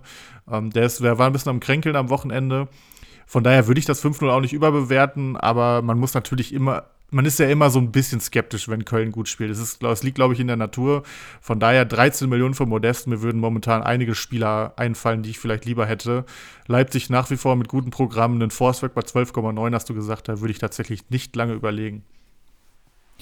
Ja, allgemein finde ich bei Köln ist jetzt so ein bisschen, ich will nicht sagen die Luft raus, aber die aktuelle Form mit einem Skiri, der halt verletzt ist und auch das Programm. Du hast jetzt Leverkusen und Dortmund als zwei nächste Gegner gesagt. Danach kommt aber Union Berlin, danach kommt Mainz. Das sind jetzt in Anführungszeichen auch keine Spitzenclubs, aber auch einfach unangenehm zu spielen, zu bespielen. Auch da kannst du immer verlieren. Und dann kommt Gladbach. Also alles andere als ja, Selbstläufer beim ersten FC. Ersten FC? Erster FC. FC. Ja, richtig. Und ich, ich weiß nicht, keins über 10 Millionen noch wert, Modest 13,2, viel zu teuer. Skiri immer noch 9,6 wert, trotz Verletzungen. ja, der muss auch erstmal Stück für Stück fallen jetzt, ne? Ja, der war ja bei 14 oder so. Ich glaube schon, dass es da ah, ja, deutlich bergab geht. Ja, der hat ja äh, in zwei Wochen drei Tore gemacht. Da ging es natürlich stark bergauf. Ist auch wirklich ein guter Spieler, muss man sagen, ne? Auf jeden Fall. Den würde ich auch gerne mal bei der Eintracht sehen. Könnte ich mir gut vorstellen. Spiel mal 4-3-3. Jakic, Skiri und So würde ich mir angucken. Ähm, ja. Ich habe noch ein heißes Eisen, eben auch schon genannt. Dennis Geiger durch das Tor. Ja, explodiert der Marktwert, wird auch weiter in Stamm spielen, denke ich. Hat echt ein gutes Spiel gemacht. 20 Punkte in fünf Partien, macht ein PBS von 4. Das ist schon sehr gut für einen Marktwert von 4 Millionen, macht ein PPM von 1 aber eben jetzt auch in Form mit dem Tor im Rücken. Geiger allgemein, der ein Spieler, der immer seinen Weg in die Mannschaft gefunden hat und sich dann wieder verletzt. Aber in den Phasen, wo er eben spielt und da ist, lohnt er sich auch. Und äh, ja, kann man, muss man kaufen, glaube ich, wenn er am Markt ist gerade. Ja, allein wegen der Marktwertsteigerung halt. Genau. Ähm, ich wollte ihn extra nicht nennen, weil ich mir zum Ziel genommen habe, dass ich hier nie einen Spieler von Zwietracht Maximus nenne. Aber äh, du kannst ihn natürlich nennen und ich stimme natürlich auch zu. Er hat ihn sich jetzt auch gekauft. Nach dem Spieltag, ich glaube, da war er für 2,8 auf dem Markt. Ich habe, glaube ich, vier glatt geboten. Er hat ihn sich für 4,6 geholt. Also so viel so zu den Sphären, in denen Spieler bezahlt werden, die am Wochenende getroffen haben, die auf den Markt kommen. Ähm, aber die kann er auch wert sein, ne? Gerade aktuell ähm, der, der tritt gute Standards, der ist immer mal für ein Tor gut. Also wenn fit, ist er wirklich immer eine Waffe. Es ist halt einfach so, dass du bei Hoffenheim nie zu hundertprozentig weißt, wer spielt. Aber wie bei den Perlentauchern eben angedeutet, wenn jetzt mehr mit Dreierkette spielen, dann wird einfach einen Platz frei, weil Grillitsch nach hinten zieht und den kann er auf jeden Fall bekleiden. Wird natürlich auch mal ein Rudi machen, aber dadurch, dass er halt Standards tritt, kann der auch mal in der 60. reinkommen, noch drei gute Ecken schlagen, dadurch drei wichtige Pässe haben und holt trotzdem seine fünf Punkte. Ne? Von daher ja. ein Spieler, den man auf jeden Fall gut haben kann, denke ich auch. Ein Spieler, ähm, den ich nicht gerne hätte, hatte ich glaube ich auch nie bei Comunio, will ich auch nie haben, ist Kingsley Coman. Seitdem ich Comunio spiele, eigentlich immer zu teuer, immer nur verletzt und es kommt einfach auch nichts bei ihm rum. Er kostet aktuell 10,6 Millionen. Er ist ein sehr, sehr guter äh, Spieler, definitiv, also nicht falsch verstehen, aber bei Comunio lohnt er sich eigentlich nie. Er ist immer sehr teuer, war aber nie torgefährlich. Seine Tore spart er sich oft für die wichtigen Spiele auf, habe ich so ein bisschen das Gefühl. Ähm, von daher ist aktuell auch nicht gesetzt. Also Sané ist ganz klar gesetzt bei Bayern. Gnabry jetzt auch mit zwei Toren. Zudem noch ein Musiala, der auch echt gut gespielt hat bisher in der Saison, der jetzt ein bisschen außen vor war, aber der sicherlich auch nach wie vor eine Rolle spielt. Das sind mir einfach zu viele Unsicherheiten, um einen Spieler für über 10 Millionen zu haben. Der hat bisher sechs Punkte in der Saison geholt und ich kann die nächste Verletzung auch schon riechen. Von daher Kingsley Coman finde ich eigentlich ist ein dauerkaltes Eisen seit Jahren. Ja, gehe ich mit. Hast du perfekt aufgelistet die Gründe. Ähm, wenn wir jetzt einen Ulrich noch einen Podcast hätten, der würde uns natürlich jetzt vorschwärmen, wie der die Champions League geholt hat, bla bla bla. Aber die rein nüchternen Fakten sagen einem, der ist bei Comunio einfach keine Anlage, ne? Das ist ja, auch, und vor allem, da, vor allem da fehlt den auch Leuten, die Torgefahr. Ja, ja, eben. Der macht halt in, in einer Bayern-Mannschaft, die insgesamt 98 Saisontore macht, schießt er halt vier davon. Und das ist dann einfach zu wenig. Wenn Gnabry daneben irgendwie 15 Hütten macht und ein Müller 12 Tore und 98 Assists. Von daher, ähm, ja, ist einfach immer zu teuer. Und ich sag mal, von dem Champions League-Finaltor ähm, hatten die Comunio Bundesliga-Manager ungefähr genauso viel wie die Bella Kotschap-Besitzer am Wochenende von ihm. Herrliche Vergleiche, wir laufen zur Höchstform auf. Ja, ich man merkt, dass ich noch verkatert bin. Mein Hirn ist, mein Hirn ist nicht äh, ganz auf Normalität eingestellt. Hey, für Montagabend doch mega. Ja, Klassiker ähm, halt, ne? Wer kennt es nicht? Der typische Montagabendkater. ähm, ja, ich habe nichts mehr auf dem Zettel tatsächlich. Perlentaucher durch, heiße Eisen durch. Wir haben uns auch ganz schön verquatscht. Gute Stunde schon auf der Uhr und jetzt kommt noch Nextus Cup Auflosung, Auslosung. Jawohl. Ich glaube, da haben wir die Länderspielpause ordentlich überbrückt zu zweit. Ja, würde ich auch sagen. Und auch wenn ich nicht mehr dabei bin, bin ich ja trotzdem ein bisschen gespannt, gegen wen du spielst, gegen wen ein Stumpenrudi spielt, gegen wen Felix spielt, gegen wen ähm, Ulrich spielt. Von daher würde ich sagen, packen wir es an.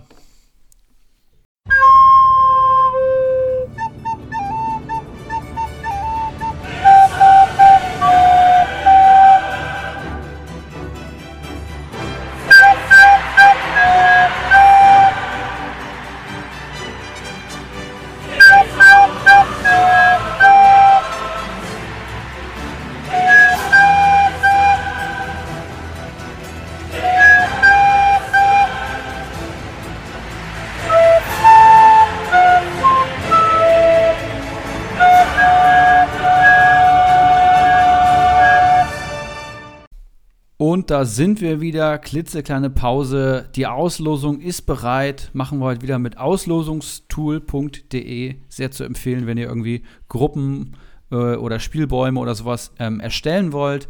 Aber zunächst mal möchte ich euch noch mal ganz kurz näher bringen, was denn es mit dem Nextus Cup auf sich hat. Denn äh, Nextus HR GmbH, Next Level Recruiting, ist ja die Firma, das Unternehmen von einem Manager von uns, von Zwietracht Maximus, einem deiner direkten Konkurrenten, kann man sagen. Aber der sponsert dieses Jahr den, die, diese Champions League hier. Letzte Saison hat das ja Kyler Weißbier gemacht, jetzt macht das Nextus HR und ich bin sehr, sehr dankbar dafür, freue mich sehr. Es ist ein Tip-Top-Unternehmen. Ich habe mich ein bisschen eingelesen, ist für mich persönlich tatsächlich auch irgendwann interessant.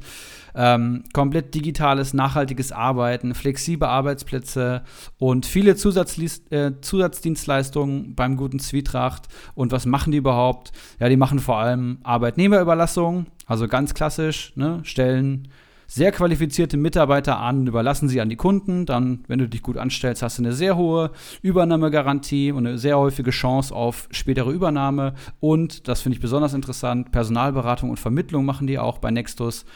Und da gibt es dann eben zwei Wege. Ähm, einmal gibt es Suchaufträge von Kunden, das heißt, ein großes Unternehmen kommt auf Nextus zu und sagt, wir brauchen einen Kandidaten XY mit dem Profil. Und ähm, ja, Zwietracht spricht dann mit seinem ähm, Kollegen, mit dem er gegründet hat, aktiv über Business-Netzwerke ähm, Kandidaten an und sucht den perfekten Fit. Und auch sehr interessant, auch vielleicht für junge Absolventen, vielleicht gibt es ja den einen oder anderen ähm, Hörer hier.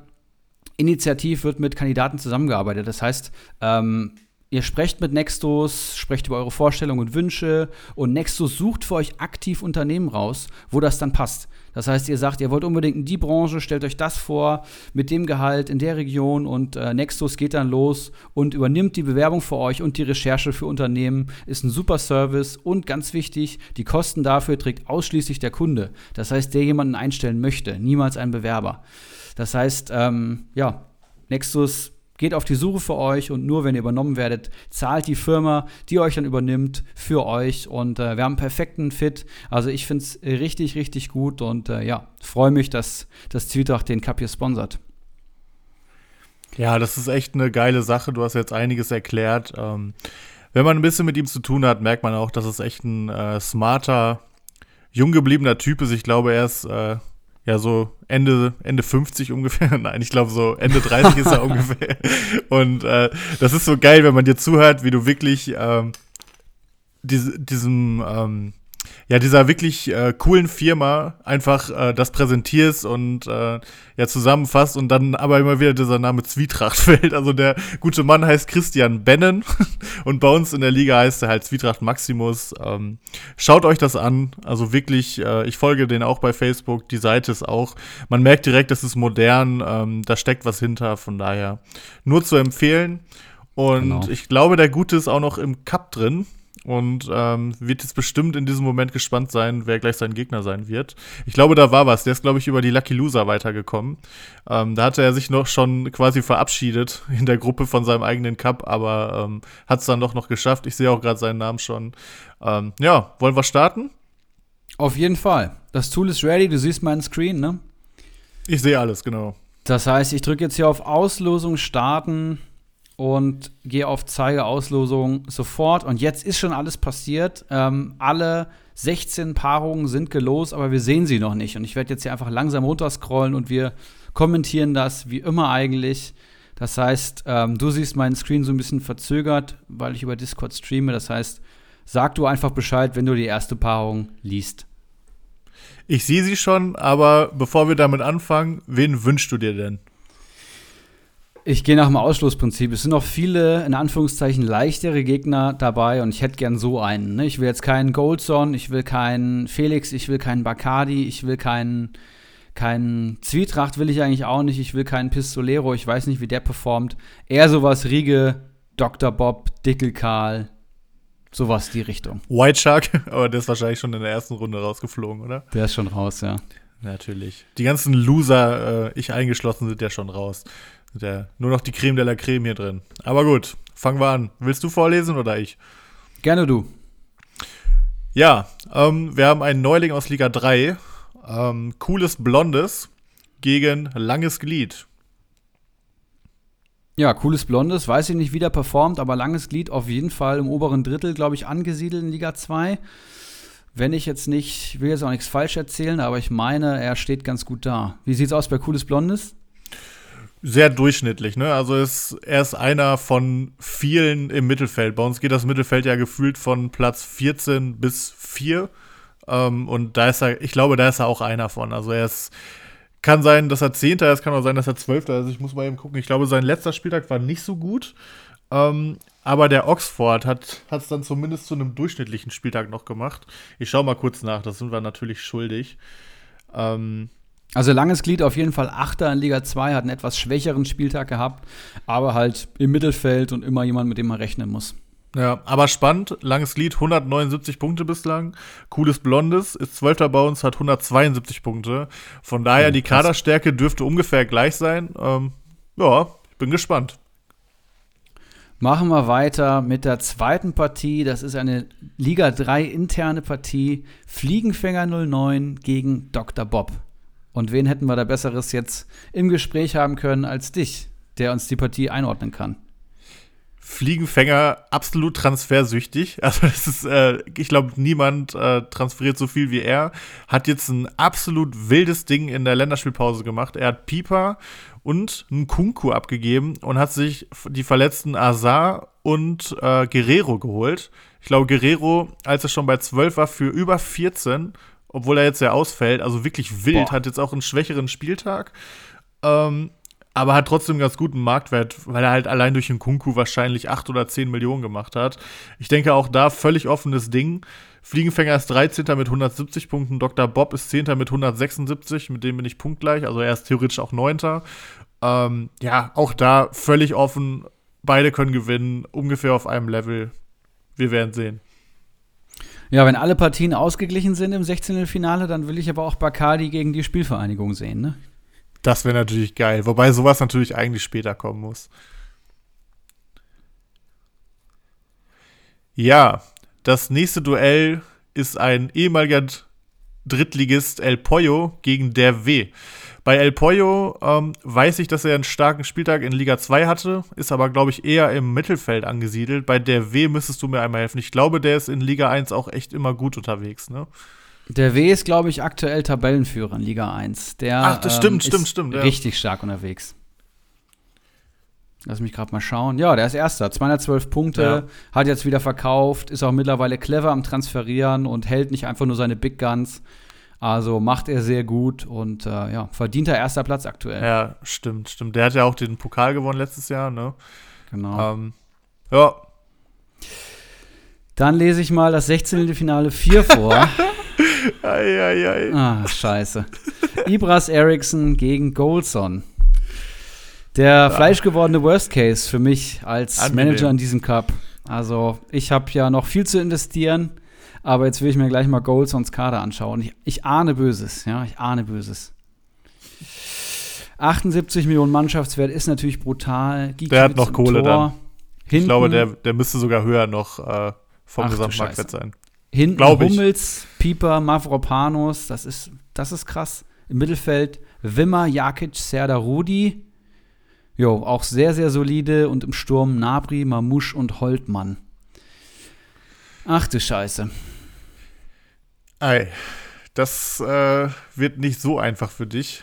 Oh, Aber ich drücke oh, dir oh. natürlich die Daumen. Goldson ja auch äh, leidenschaftlicher E-Sports Formel 1-Fahrer, glaube ich. Von daher werde ich mal in seiner Sprache sagen, dass er, glaube ich, in der Pole Position ist, mein Lieber.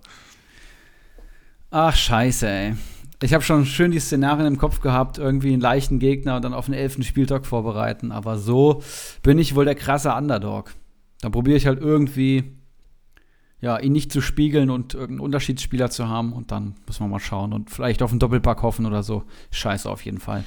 Du hast ja auch noch Machen wir weiter. Kohle. Der hat noch ordentlich Kohle. Nee, du hast, glaube ich, du hast ja noch ordentlich Kohle. Ich kann auch sein, dass er mit 78 Millionen, das ist ja sehr, sehr viel, dass er damit auch gerade ungefähr bei plus minus null ist.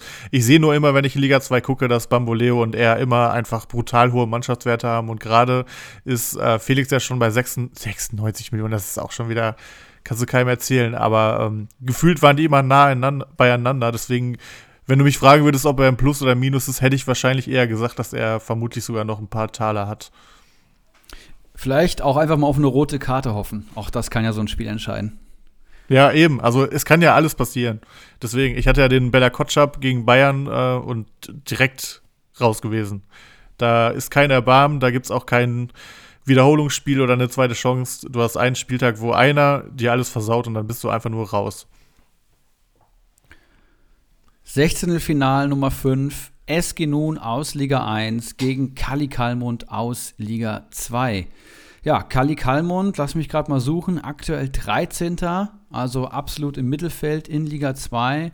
Durchschnittliche Saisonleistung, würde ich sagen. Und SG Nun, ja, dem geht es gar nicht so gut. Der fährt ja eigentlich seit Jahren, ich glaube, der ist auch mit Gründungsmitglied, die gleiche Taktik. Hing am Anfang jetzt so ein bisschen im Tabellenkeller fest, aber jetzt sehe ich schon, mittlerweile ist er auch Zwölfter, hat sich da schön rausgekämpft, mit einem starken Schick vor allem. Ne? Das ist das absolute Zugpferd hier, 48 Punkte geholt und äh, ja, auch ein Duell auf Augenhöhe, würde ich sagen. Ja. Machen wir weiter. Das sechste Spiel ist äh, Prinz Watzlaw von, wie heißt er aktuell, Oettinger? War mal, ne? War mal, ich weiß es gerade gar Hier nicht. steht gerade nur Watzlaw, auf jeden Fall äh, derjenige weiß, wer gemeint ist. Ähm, gegen den guten Schmidtler. Und äh, ich sag mal, der Schmidtler, den will man nie als Gegner haben, weil der zaubert mit seinen 11 3 Millionen Spielern manchmal auch Spieltage raus. Da trifft dann irgendwie ähm, einer von seinen Verteidigern, dann äh, trifft er noch einen Spieler aller Prömel, dann trifft da vorne noch einen Vogelsammer, also mit dem ist immer zu rechnen. Der schafft es immer wieder, Bombenspieltage rauszuhauen mit einem Mannschaftswert von unter 40 Millionen. Ähm, unangenehm, aber natürlich auch schlagbar. Auf jeden Fall. Partie Nummer 7 im 16. Finale des Nextus Cups. Bolek gegen Bamboleo. B versus B. Ja, Felix haben wir eben schon angesprochen. 90 Millionen Mannschaftswert. Haaland und Levi aktuell in der Doppelspitze. Und Bolek 13. in Liga 1, Mannschaftswert 39 Millionen und er hat mal knapp 100 Punkte weniger geholt bisher. Hat aber Mavropanos im Kader, der ihn hier so ein bisschen bei Wasser hält. Aber das sollte Felix, ja, selbst mit, mit 70% Leistung, glaube ich, gewinnen können, wenn ich hier den Kader von Bolek so sehe. Ohne ihm zu nahe zu treten zu wollen, aber das ist ähnlich wie bei mir eine, eine ganz schwierige Situation für Liga 1. Ja, definitiv. Falls natürlich Felix die Taktik weiterhin fährt, dass äh, Lever und Haaland alles richten sollen, dann kann natürlich der W hoffen, äh, beziehungsweise Bolek äh, hoffen, dass ähm, vielleicht Lewandowski nur ein Tor macht, zwei Großchancen vergibt und nur fünf Punkte holt. Das gab es auch schon öfter. Ich habe den in einer anderen Liga. Äh, und dass Haaland vielleicht einfach mal eins von den wenigen Spielen hat, wo nichts funktioniert. Dann könnte es bei Bambo natürlich auch düster aussehen, aber wir wissen alle, wie es bei Bamboleo läuft. Es wird nicht so kommen. Von daher, ähm, ja, ganz klarer Favorit äh, Bamboleo. Und bevor du jetzt runterscrollst, ähm, ah, wobei, nee, hast du, also ich sehe schon, hast du schon. Alles gut. Ähm, ja, da haben wir auf jeden Fall den Host, von, von dem wir äh, schon viel gesprochen haben, eben Zwietracht Maximus. Auch ein sehr, sehr guter Kader, hoher Mannschaftswert, Zweiter in Liga 3, sehr emsig. Bis dahin könnte er die 100 Millionen vielleicht sogar haben. Ähm, will man nicht haben, den Gegner. Von daher herzlichen Glückwunsch an Icarus. Jo, und Icarus auch absolut durchschnittlicher Manager, ähnlich wie ich, nur steht eben vor mir in der Tabelle. Ähm, 176 Punkte geholt, 38 Millionen Teamwert und hat im Team sowas wie ein Skiri immer noch, der verletzt ist. Boré, Thielmann, Okugawa, Zentner. Also Zwietracht wird das Ding, glaube ich, gewinnen. Ähm, machen wir weiter. 16. Finale Nummer 9 ist Mr. Heino aus Liga 2 gegen Ulrich H., mittlerweile in Liga 1. Mein ehemaliger Podcast-Kollege, ähm, geschätzter Mitmanager in Liga 1, der sich gut etabliert hat, tatsächlich oben an der Spitzengruppe dran ist, mit 190 Punkten aktuell punktgleich mit dem vierten und fünften Tabellenplatz. Ähm, ja, 20 Punkte hinter Platz 1 in Liga 1. Das sieht richtig gut aus, was der Ulrich da macht. Coman im Kader, der natürlich maßlos überbewertet ist. Soboslai ähm, im Kader, auch ein Serda sehe ich hier. Ich sehe einen Oxford, der jetzt getroffen hat. Das, das hilft natürlich. Giekewitz, Ehisibu eh ein gutes Spiel gemacht. Also ein solider, runder Kader. Grillic auch drin. Also, ich glaube, da braucht er sich nicht verstecken und Mr. Heino kann ich gerade nichts zu sagen. Aber was ich noch sagen möchte, hast du gesehen, wen der als Füller in der Verteidigung aufgestellt hat? Nee. Bruns. er hat sich wirklich diesen Bruns gekauft und aufgestellt. Das finde ich ja mal richtig geil. Für alle, die Ja, gerade nur Bahnhof Tatsache. verstehen, äh, der gute heißt mit Nachnamen Bruns. Ja. Ähm, ja, kann man mal machen. Kann man der machen. wird wahrscheinlich, vielleicht ist er auch schon äh, der nächste Sildilla, wobei ich habe gerade schon gesehen, der ist gar nicht mehr in der Liga. Ähm, aber geil, sowas, sowas mag ich. Weiter geht's mit Krugbräu aus Liga 2 versus Brillandinho aus Liga 1. Ähm, ja, Brillandinho 121 Punkte, nur 16. Platz aktuell in Liga 1. Da brennen die Lichter, ähm, da brennen die Kerzenlichter los, aktuell auf dem Abstiegsplatz. Der tut sich sehr, sehr schwer, der gute Mann. Spielt mit Arangis, Hut, Chor und Soul im Mittelfeld, Hahn im Sturm und Lute im Tor. Und das war's eigentlich schon. Also der Kader ist wirklich dürftig gefüllt, kann man mal so sagen. Schauen wir gerade mal gerade bei, bei Krugbräu, Krugbräu rein, was der so fabriziert. Krugbräu aktuell auf Platz 12 sehe ich hier. Also auch, ja, mittendrin, muss man so sagen. Wen hat er im Kader? Er hat Rutter, Chupomoting, er hat einen Strobel, Haraguchi, Gulde, Klostermann, Lauersen, Wittmer und Baumann. Ist alles solide. Tendenziell noch ein Tick besser als Prilandino, aber auch das wird ein spannendes Duell. Gehen wir aufs nächste. Ja, da haben wir El Pistolero gegen Sebeltar. Ähm, zu Sebeltar kannst du sicherlich mehr sagen. El Pistolero, ähm, Spitzenreiter in Liga 3, neu dazugekommen, kommt, glaube ich, von Kickbase, hat er mal gesagt. Ähm, und macht es einfach nur mega gut. Hoher Mannschaftswert und wirklich solide, gute Spieltage. Auch ein Spieler, den man nicht haben will. Hat auch eigentlich immer elf spielende Spieler seit Wochen. Ähm, ja, also auch ganz heißer äh, Kandidat für den Aufstieg in Liga 3 und sicherlich, egal wie gut er dasteht, ein hartes Los für Sebeltar. Jo, das kann man, glaube ich, gar nicht anders sagen. Schauen wir mal weiter runter. 16. Finale Nummer 12. Liga 2 gegen Liga 2. Dickel Karl versus Wakahara.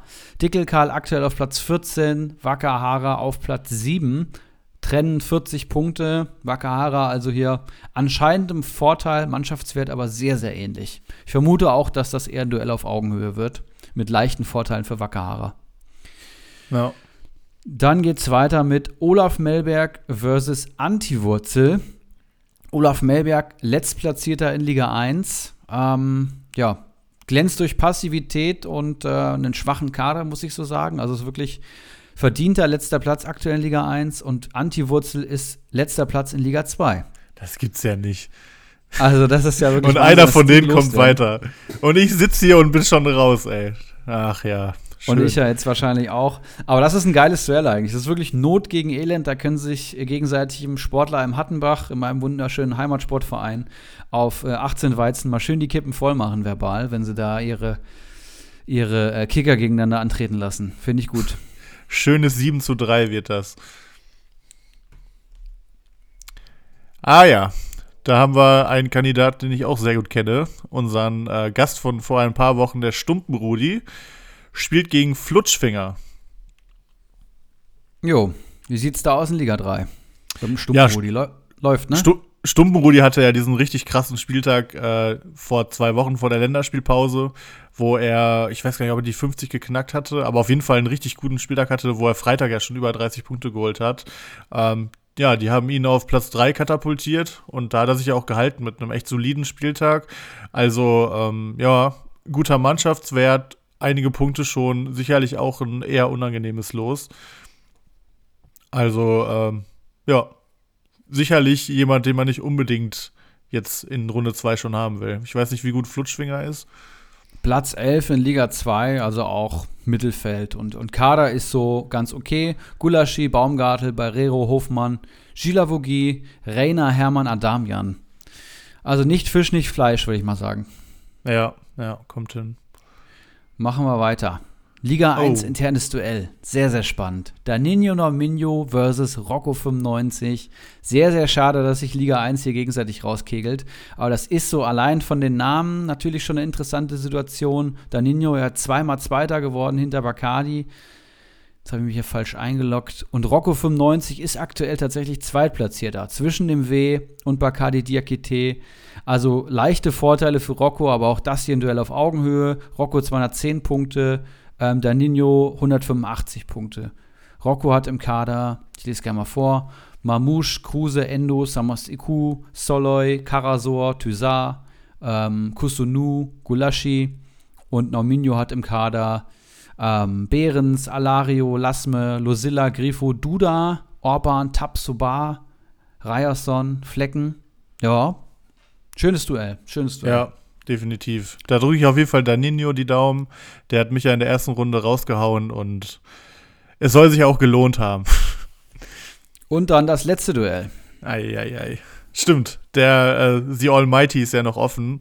Bacardi Diakite, ähm, bislang noch nicht ganz so dominant wie gewohnt, aber ich glaube ganz, ganz oben dabei. Ich glaube, ihn trennen nur ein paar Punkte vom Platz 1 kriegt's mit Ortinho aus Liga 3 zu tun. Der hört auch immer den Podcast, das weiß ich. Der wird wahrscheinlich gerade schon die Hände über den Kopf zusammenschlagen, nachdem er gemerkt hat, dass eigentlich alle weg sind, außer Bacardi und er. Ja, also Ortinho mit starker Saison ist auch ein guter Manager. Ähm, der geht manchmal Risiko, aber auch an Stellen, wo man das machen kann. Ähm, guter Mannschaftswert, schon über 200 Punkte, aber es wäre natürlich vermessen, ähm, gegen ein Duell, also gegen Bacardi zu sagen, ähm, dass er Favorit wäre. Aber noch ist Bacardi noch nicht so weit weg wie gewohnt. Von daher denke ich mir, wenn nicht jetzt, wann dann? Ey, ich finde, Ortinho hat ja einen geilen Kader. 202 Punkte schon mal geholt, also Vierter in Liga 3, das spricht schon mal für ihn. Ja, definitiv. Und äh, ich, ich, vermutlich hat er noch Kohle am Konto, ansonsten könnte ich mir das nicht erklären. Aber hat einen Hofmann, der hat getroffen, Gamboa kommt gerade zurück, Raum punktet super, Benze Baini wird irgendwann mal zurückkommen. Meunier ist zurückgekommen, Kamada ist natürlich jetzt wieder interessant, da der ganze SGE-Sturm versagt hat. Auch den könnte man kaufen, wenn man zocken will. Tillmann punktet gut, Girilic kommt jetzt erst rein, Demirovic, ja, brauche ich glaube ich nichts zu sagen. Aber ist ja jetzt kein schlechter Kader. Also ist alles andere als ein Freilos, muss man mal sagen. Ja. Ja. Ne? Dann haben wir's. Da haben wir's. Das war's. Ich lese nochmal vor. Cooles Blondes gegen Langes Glied, äh, Langes Glied, Fliegenfänger 09 gegen Dr. Bob, El Polio gegen der W, Ibras Eriksson, leider gegen Goldson, Eskinun gegen Kali Kalmund, Watzlaw gegen Schmidtler 99, Bolek gegen Bamboleo, Icarus gegen Zwietracht Maximus, Mr. Heino gegen Ulrich H., Krugboy gegen Brillandino, El Pistolero gegen Sebeltar, Dickelkarl gegen Wakahara, Olaf Melberg gegen Antiwurzel, Stumpenrudi gegen Flutsch, Flutschfinger, Daninho gegen Rocco 95 und Bacardi Diakite gegen Ortinho. Sehr geil. Elfter Spieltag ist es soweit, glaube ich, hast du gesagt, ne? Elfter Spieltag, genau. Ich glaube, jetzt kommt der neunte. Ich hoffe, es gibt keine Länderspielpause mehr. Lass mich gerade mal äh, aufrufen, wer da so kickt. Elfter Spieltag. Das ist 5.11., 6.11., 7.11. Da bin ich auf jeden Fall in meiner wunderschönen Heimat in Osthessen, das weiß ich jetzt schon. Und wir haben Mainz gegen Gladbach, Bayern gegen Freiburg, Wolfsburg gegen Augsburg, Stuttgart gegen Bielefeld, Bochum gegen Hoffenheim, Leipzig gegen Dortmund am Samstagabend. Oh, sehr, sehr krass. Spannend. Ähm, Hertha gegen Leverkusen, Köln gegen Union und Fürth gegen die Eintracht. Nice. Sehr, sehr geil. Ich bin gespannt.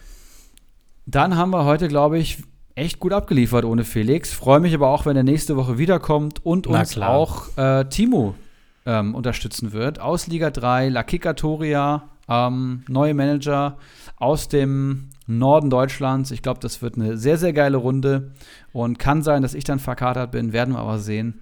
Und äh, ja, ich verabschiede mich und die letzten Worte. Ne, hast nicht wie immer du, ne? Das sagt ja immer. Ähm, Sagt ja ist mal Ist total unterschiedlich, glaube ich, oder? Ich glaube mal der, mal der. Nee, ich meinte gerade bei gemischtes Hack. Das war so das gleiche Wording. Das verwenden die auch immer. Aber Ach so, da habe ich gerade gar nicht dran gedacht. Ich ja. bin raus. Macht's gut. ja, von mir auch einfach schöne Woche und äh, wir sehen uns nächste, nächstes Mal zu viert. Das kann wild werden, aber es wird bestimmt geil. Ähm, gut transferier, wie du ja immer so schön sagst, Erik. Von daher macht's gut. Ciao, ciao.